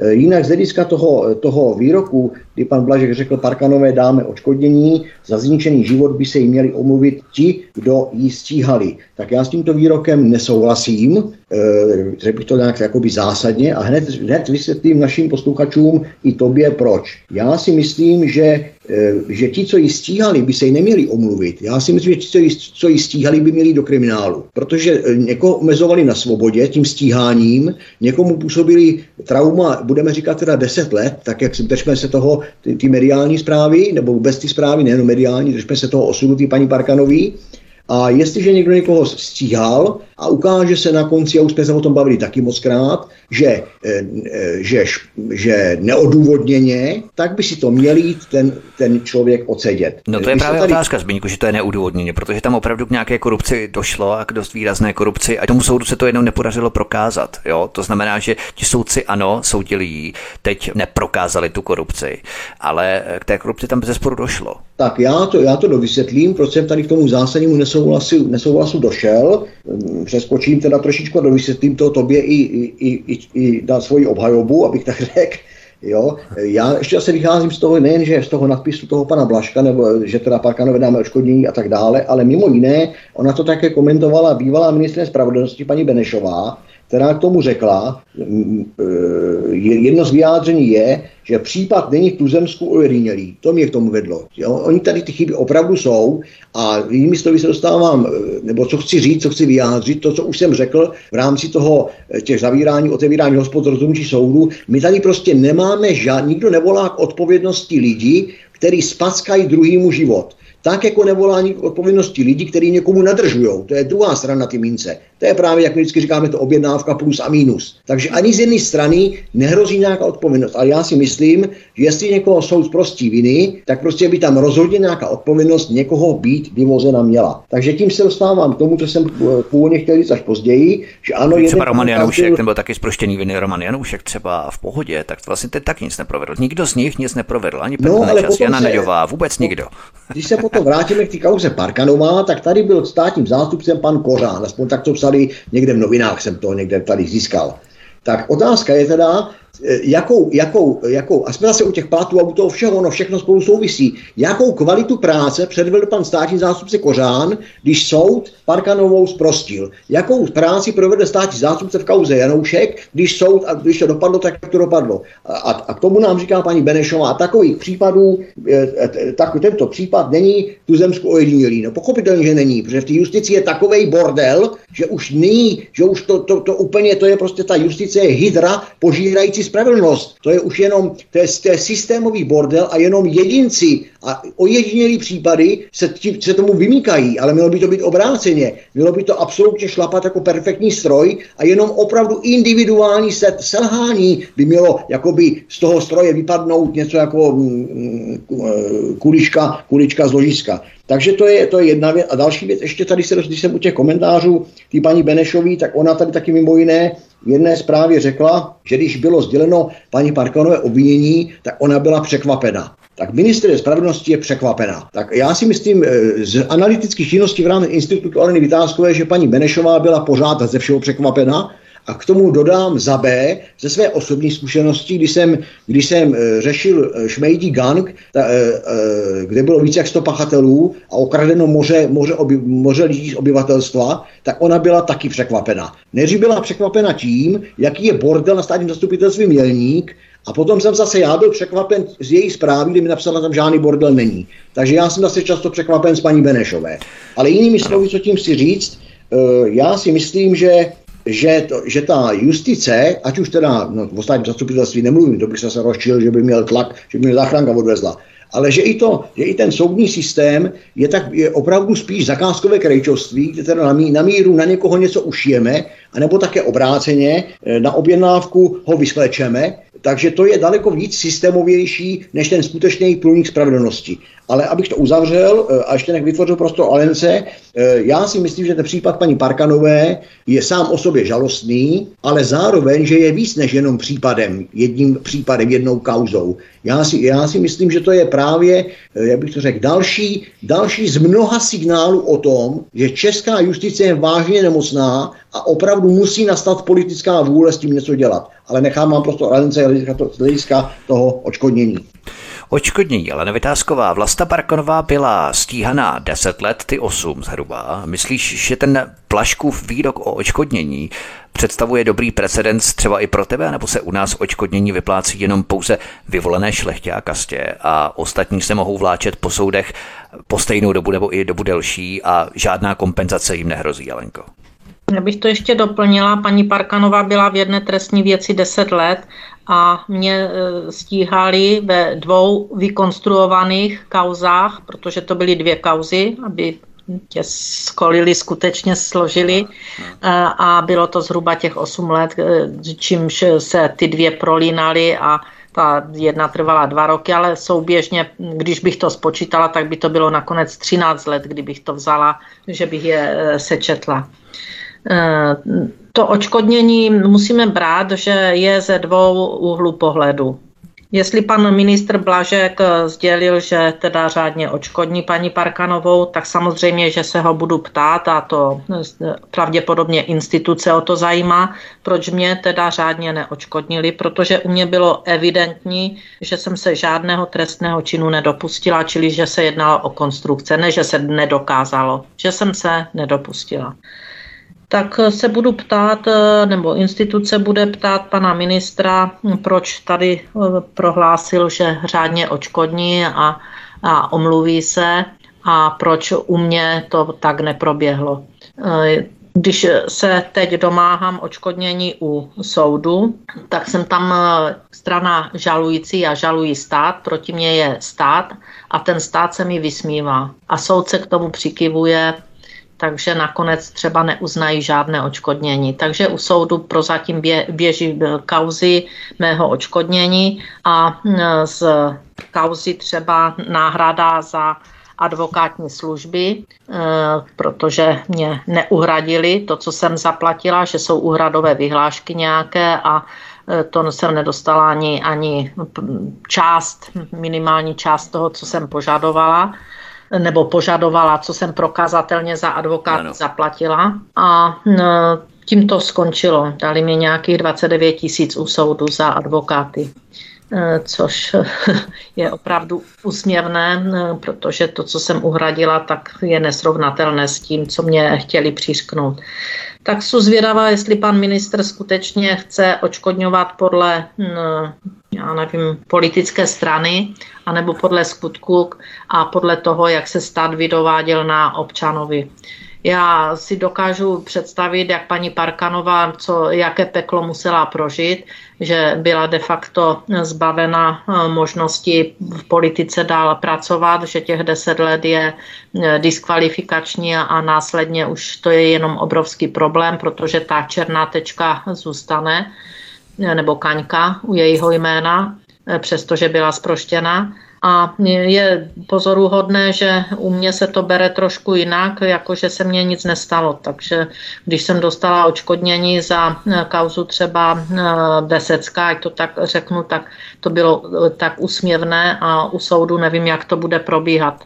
Eh, jestli nějaké očkodnění teda dostanu. Eh, přitom žádám opravdu vel, vysoké očkodnění s tím, že eh, získané finanční prostředky z toho očkodnění chci dát, na, chci dát potřebným, čili si je nechci nechat pro vlastní užití. Ale já mám opravdu takový pocit, že se očkodňuje nějakým jiným způsobem, než by se mělo. Očkodňovací nebo vyhlášky, vyhlášky jsou postaveny třeba na právní služby, byly postaveny na nějakých tarifních tabulkách před 20 lety. Za těch 20 let se plat soudce z těch 30 tisíc, hruba nebo 37 tisíc zvýšil na 120 tisíc. Přitom u těch advokátních tarifů se to nechalo zase na té hladině, která byla před těmi 20 nebo 22 lety. Víc vám nedají a při, při, přitom do, to dokládáte fakturama. Takže to považuji za nevhodné, to, co pan ministr spravedlnosti Blažek sdělil, protože buď to máme stejný přístup ke všem občanům, úplně stejný, a ne, že se to stalo paní Parkanové, tak ona dostane očkodnění a ty dru, ti druzí, ať se tahají po soudech do nekonečna, pokud na to mají peníze a nervy, protože znovu platíte, eh, znovu platíte všechno, i když jste byl tím státem poškozen, tak si platíte advokáty, platíte... Ano, musíš platit soud ještě jednou, aby tě odškodnil, to znamená, že musíš soudit to odškodnění a také za to platit po druhé, jakoby, že... Ano, ano, a to, a to je první stupeň, odvolací, dovolací. Ano, ano. Běží prostě pořád, pořád dokola, de facto berte, že je rok 2022 a já jsem začala být stíhána v roce 2013 a já se stále soudím o očkodnění a nevidím konce. Jo? My jsme pořád na nějakém startu. Sám jsem zvědavý a každopádně taky trošku boj s větrnými mlíny, ale doufujeme, že ty mlíny se nám nakonec podaří dostočit. Pojďme na další téma. Zbyněk Prousek během pandemie byla spousta restaurací a hotelů buď zcela uzavřená, anebo omezená. Za to dostávali různé formy kompenzací, většinou covidové dotace. Ovšem společnost Imoba ze svěřenských fondů Andreje Babiše získala nezanedbatelnou částku téměř 44 milionů korun ze státního eráru. Odkaz číslo 4 v popise pořadu na Odyssey. Takže klasický eh, vzorec, kdo má hodně, má ještě víc, zatímco kdo má málo, tak nemá vůbec nic. Případně může i do insolvence. Také to tak vidíš, Vinku. Vidím to tak naprosto, teď ušetříme vysílací čas, já to vidím naprosto stejně. Kdo má hodně, má ještě víc, kdo měl, no, tak tohle to platilo politicky, já nevím, před převratem a po převratu ono to platí, ale tady to jako to platí na 100%. Já jenom řeknu, že eh, od začátku té covidové historie, toho, toho covid fašismu, eh, důkazem je mi můj, moje facebooková stránka, tam jsou vždycky datumy toho příspěvku, tak jsem říkával, že to je jeden veliký, krom, krom mnoha jiných aspektů, že celý, to, celý ten maraton je obrovský takzvaný covid business a já si myslím, že 44 milionů korun není zanedbatelná částka, takže si myslím, že těch 44 milionů korun potvrzuje tu moji teorii covid businessu, jinými slovy, koho chleba již toho píseň zpívej, jinými slovy, ten, kdo na tom covidu bohatnul, tak pochopitelně razil teorii prostě covid útisku, covid výrání, covid opatření a tak dále, a tak dále ale jak jsme už tady s našem pořadu jsme mnohokrát říkali, za vším hledej prachy, tak si myslím, že krom toho, co jsme dneska tady probrali, že za tím covidem musíme vidět taky obrovskou globální, rovná se špinavou politiku, tak za tím covidem taky musíme jako, jako současný, současný produkt vidět prachy a ty prachy tam pochopitelně jsou a zároveň to za, trošku i cvrnká o to, co si už tady Vítku říkal o tom, o těch ostatních zemích, jak se ty vlády probouzejí, jak jsme říkali, že stahují drábky před tím, jak lidi otvírají oči, tak tady je to, tady to teďka taky pomalinku vylejzá, i když, jak jsme říkali, jsme papeštější než papež, máme to tady trošku komplikovanější, díky té národní nátuře a díky tomu lokajství Unie, ale i tady už lidi otevírají oči, čím dál, čím dál víc vychází najevo, kdo si na tom covidu nahrabal, kdo vlastně takovou firmu, která vyráběla, vyráběla roušky a podobně, kdo obchodoval s rouškama tam někde v letadlech, na letištích, ve skladech, kde se budovali, nebudovali nemocnice a různými. Čili jim sloví, kdo na tom bohatnul kdo na tom chudnul. My veřejnost víceméně, nebo veřejnost, která umí používat zdravý rozum, tak umíme celkem dobře, dobře lokalizovat a specifikovat ty, co, ty, co na tom ztratili, to znamená, že ty takzvané naši hospodský, naši kadeřnice, eh, já nevím, naši, naše cukrářky a tak podobně, ale um, myslím si, že pomalinku už při, naštěstí přichází doba, že, ty, že se otvírají oči i tím směrem, kdo na tom bohatnul a kde, no a tady to konec konců vidíme, tak já k tomu nemám to dodat. Prostě 44 COVID. milionů, 44 milionů a já jsem ten covid s takovou uputností jako pan Babiš určitě neprosazoval.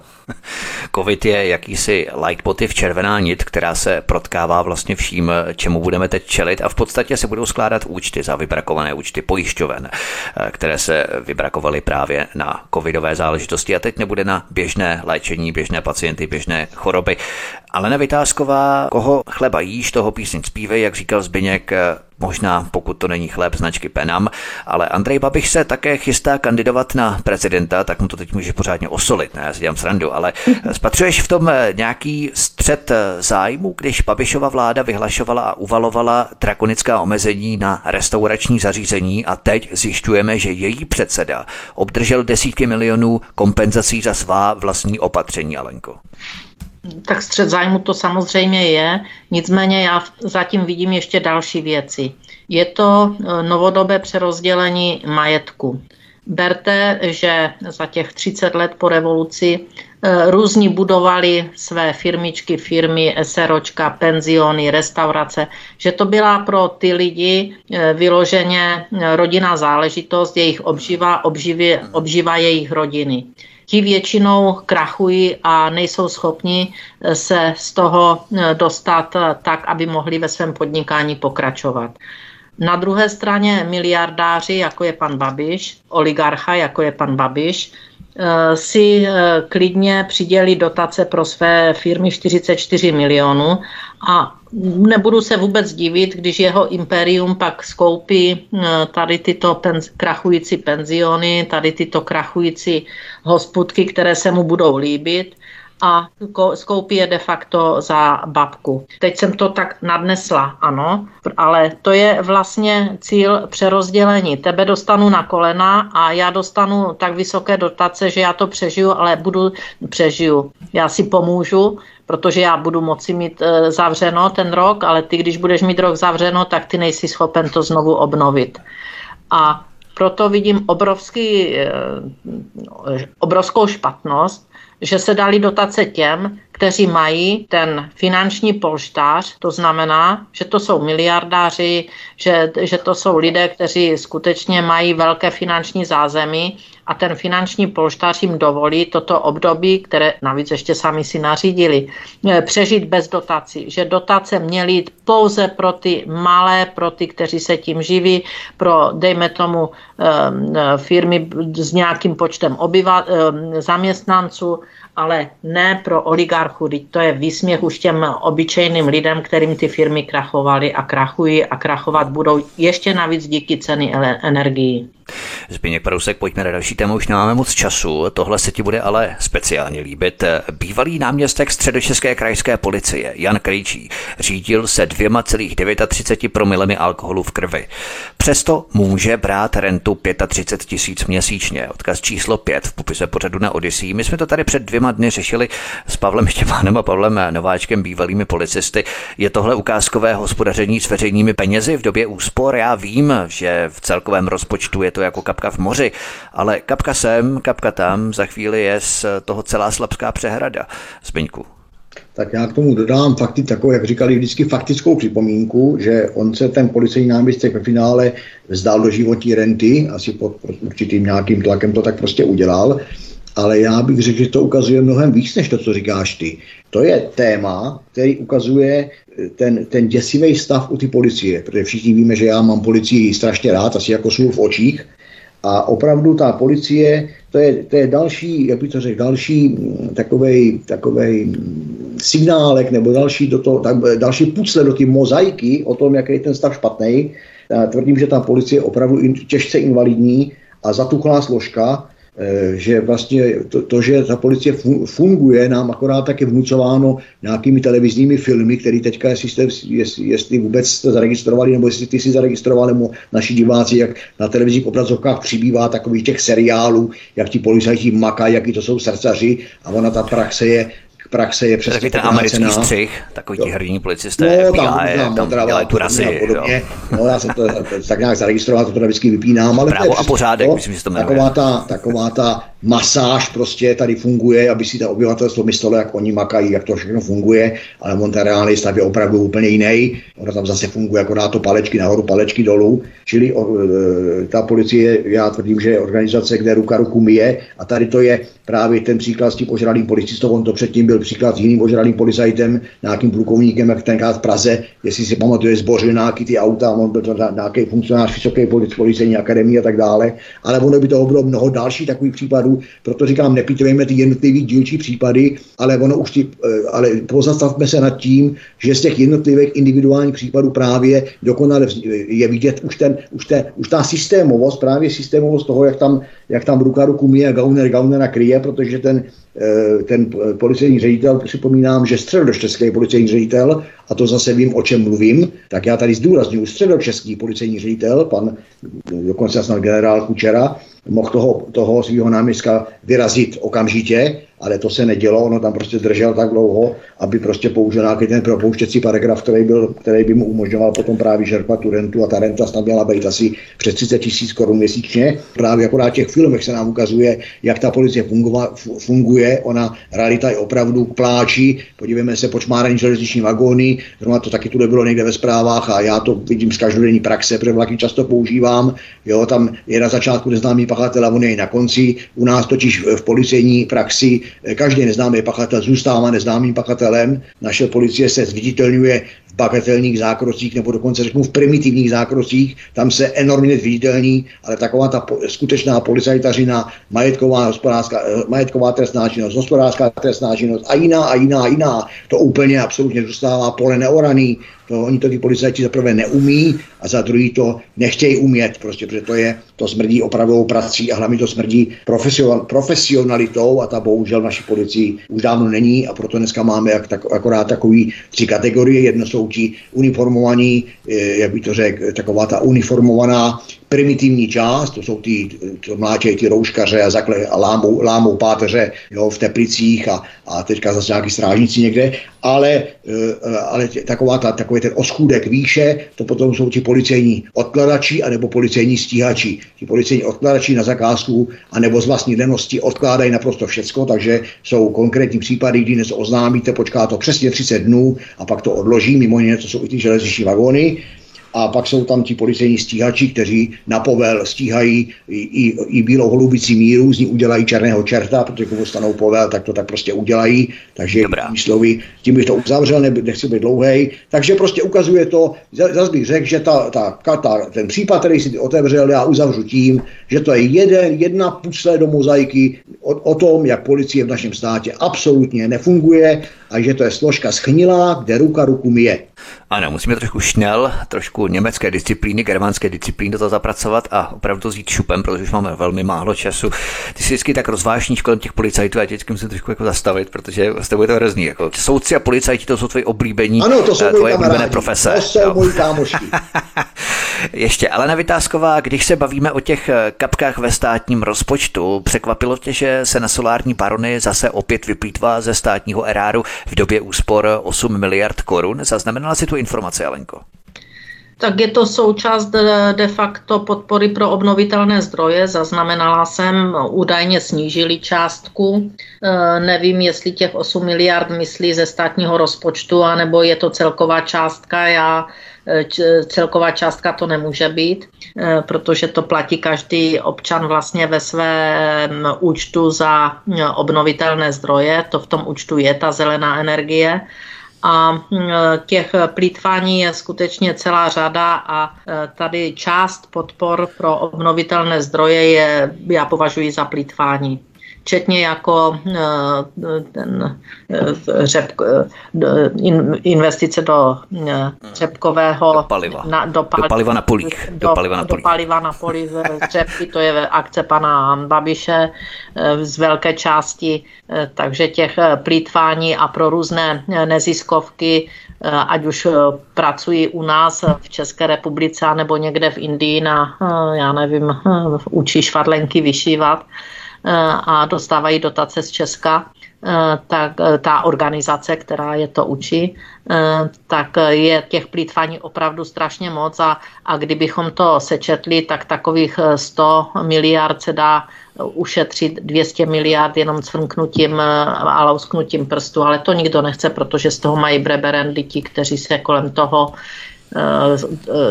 kteří kolem toho jsou.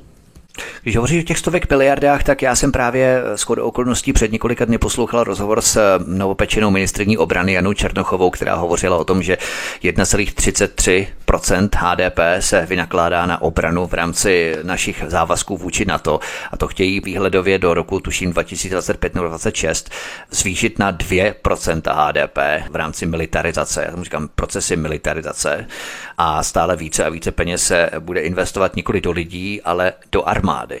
A to je taky právě další věc, která spoustu lidí odradí od toho, aby důvěřovali vůbec ve státní instituce jako takové.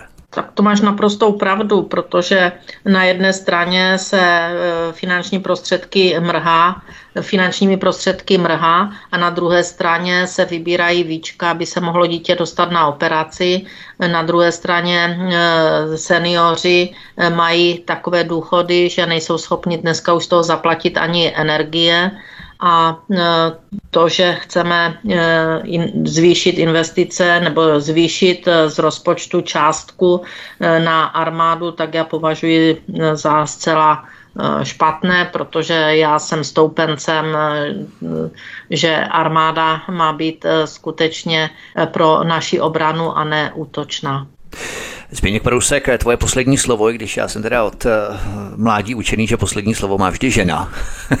Ale tak teď uděláme výjimku a budeme mít poslední třeba slovo jsem chlap. ono, třeba jsem ono, to je teďka moderní, být ono ono je moderní každý den být něco jiné. Jo? Takže dnes seš třeba něco, příští den, další den budeš třeba si cítit jako něco jiného. Ale já se tě zeptám, v rámci těch vojenských rozpočtů myslíš, nebo státních rozpočtů spíše, myslíš si, že právě v rámci té lobby militarizovaného kapitalismu v oblasti vojensko-průmyslového komplexu, že si pořád více a více ukousávají, uhryzávají právě pro tu armádu, čím více se budou investovat peníze právě do armád, do zbrojení, do militarizace, militarizovaného kapitalismu, tím méně potom budou peníze pro ty sociální záležitosti ohledně lidí, důchody, pilíře a tak dále? No tak já si myslím, že odpověď je v podstatě, v podstatě jednoduchá, aspoň z mého úhlu pohledu protože na ty lidi se kašle. Zájem o ty lidi je tak, je tak minimální, ať už z toho, globa, z toho globalistického pohledu, no tam je úplně minimální, a z toho takzvaně národního, tady už taky žádný vlastně zájem není, protože tady se pouze, tady stačí pouze mikrofon v Bruselu a reproduktor v Praze, takže u nás už taky žádný zájem tady o národ není, ale, ale když jsme u ty militarizace nebo toho kapitalistického militarizanství, tak e, spíš se tady nabízí otázka, my teda dáváme, na jedné straně se uvažuje o o zdražování nebo placení celých řady zdravotnických úkonů, jo, kdy se prostě z těch nejchudších budou zase sát peníze za to, že dostanou blombičku do zubu nebo se jim prostě ošetří nějaká ranka nebo se udělá jiný zdravotnický úkon a na druhé straně tady budeme teda spát miliardy do hrdiných Spojených států amerických. Jo, já je osobně e, si myslím, že tam začali vražděním indiánů ještě nepřestali, ale to je taková moje vsuvka.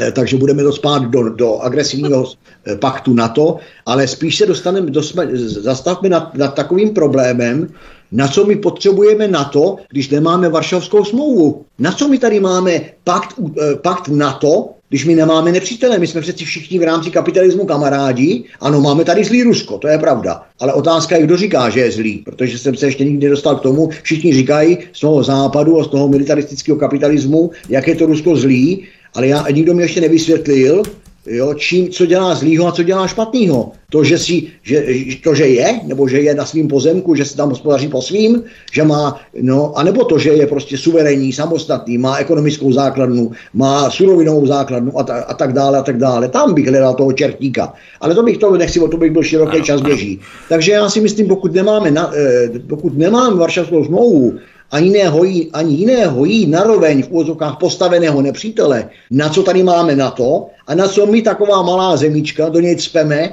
2% nebo chceme spát 2% z našeho rozpočtu. To, to je prostě, to je do nebe volající. A zase je z toho pochopitelně si myslím, a umím si představit, jak z toho funguje takzvaná malá domů. Takže tak, jak si to říkal, jo, nějaký, nějaký, nějaký, nějaký problémy lidí vlastního národa naše moci pány nezajímají. Ty zajímají jejich účty, jejich provize Mně ještě totiž napadla taková reminiscence a možná právě uděláme výjimku a přesto dáme poslední slovo Aleně Vytázkové. Alenko, proběhla tady kauza před několika týdny, kdy se zjistilo, že mnoho politiků neumí anglicky a jak právě Zbyněk říkal o tom, že je v mikrofon v Bruselu a reproduktor v Praze, že vlastně to není potřeba mít z druhé strany, že tak toto stačí pouze jednostranně. Tak právě proto, že politici neumí anglicky, to vlastně vůbec nevadí. Oni vlastně musí umět pouze slůvko yes. A to je vlastně to jediné, co vlastně potřebuješ v rámci užití eh, nějaké lexikologie v Evropském parlamentu, případně u Evropské komise. Stačí kývat, Vítku, stačí kývat hlavičkou, nemusí ani umět slovo yes. Já, já myslím, že, že Zbíněk to řekl hezky, eh, protože, eh, jak víme, tak v Evropské unii se hovoří 27 jazyky, překládá se do 27 jazyků všechno a nejhorší je, když eh, se snaží politici hovořit eh, nějakým jazykem, který není jejich eh, úplně jako tak vžitý jako u tlumočníků. A pak se to, hm, za prvé se jim špatně rozumí a za druhé hm, se to špatně překládá. Já jsem hovořila s jednou tlumočnicí, českou tlumočnici, která, která tlumočí v Evropském parlamentu a e, právě tam mě říkala, jak to je šílené, že třeba jako mluví nějak anglicky, ale e, když oni to pak mají rychle tlumočit to... E, nějak... Jako šaté souvětí a tak dále. No ne, nejsou schopni, že oni prostě mají všichni rádi, všichni ti tlumočníci, kteří pak musí tlumočit do těch jazyků, ta, takže mají rádi, když ten vystupující mluví svou řeči, kterou má zažitou, kterou umí, kterou prostě má skutečně eh, jako téměř rodilý mluvčí, protože ne každý politik, i když ten jazyk ovládá, tak, tak to není zrodilý, jako rodilý mluvčí nebo tlumočník. Takže mm, tím, že se někteří, já nevím, tváří, že umí, Eh, a eh, ten jazyk se snaží používat, tak pak mohou domotat podstatně horší věci, než ti, kteří se přiznají, že neumí a mluví eh, česky a nechají i to tlumočit, protože je to jasné pak, co chtěli říct. Tak, že když hovoří politik, škoda. tak většinou říkám, nerozumím řeči tvého kmene. A ono je to něco podobného, jako když politik třeba chce říct, že lidé chtějí přidat, chtějí dostat přidáno, tak no, ona řekne, zvyšují si platové nároky. A poprvé tomu třeba většina lidí nezačne rozumět. Zvyšují si platové nároky. Říkám, co to je? Aha, a tak oni chtějí dostat přidáno. A to jsou takové ty různé variace úplně jednoduchého vyřčení nějakého skutku nebo nějakého problému a tak dále. Tak oni to většinou pojmenovávají vždycky takto složitě, že tomu ani v tom daném původním originálním jazyce nemí rozumět a pak to přeloží do angličtiny, kterou znají z 50%, no a, a je výsledek nám jasný. No a pak ani nedokážeme se dohodnout na tom, jestli zrušíme letní čas. Tak, to by bylo všechno k dnešnímu pořadu. Já poděkuji kandidáce na prezidentku, předsedkyni institutu Aleně Vytázkové. Alenko, mě se moc hezky a budu se těšit za měsíc znovu, už snad i s podpisy z Archy a dalšími informacemi ohledně tvé kandidatury. Měj se hezky, ahoj. Děkuji pěkně a ahoj všem. A také druhým hostem, který se účastnil našeho rozhovoru jako tradičně, byl člen výkonné rady Institutu Aleny Vytázkové soukromý detektiv Lovec Šmejdů Zbyněk Prousek. Zbyňku, měj se moc hezky, ahoj a příští měsíc naslyšenou. Děkuji za pozvání, na stranou. Tento i ostatní pořad si, milí posluchači, poslechněte buď v formátu MP3 stažením našeho pořadu na mateřském webu svobodného vysílače, anebo prosím zavítejte na kanál Odyssey, tady klikněte na tlačítko odebírat, abyste nezmeškali další pořady a můžete také tento pořad, o to vás velmi prosíme, sdílet na sociální média, diskuzní fóra, internetová fóra, kamkoliv, kam můžete, kam chcete, kam uznáte za vhodné, abychom tyto informace rozšířili a dostali k co nejvíce lidem. Od mikrofonu svobodného vysílače vás zdraví Vítek, mějte se moc krásně a příště se s vámi opět těším na slyšenou.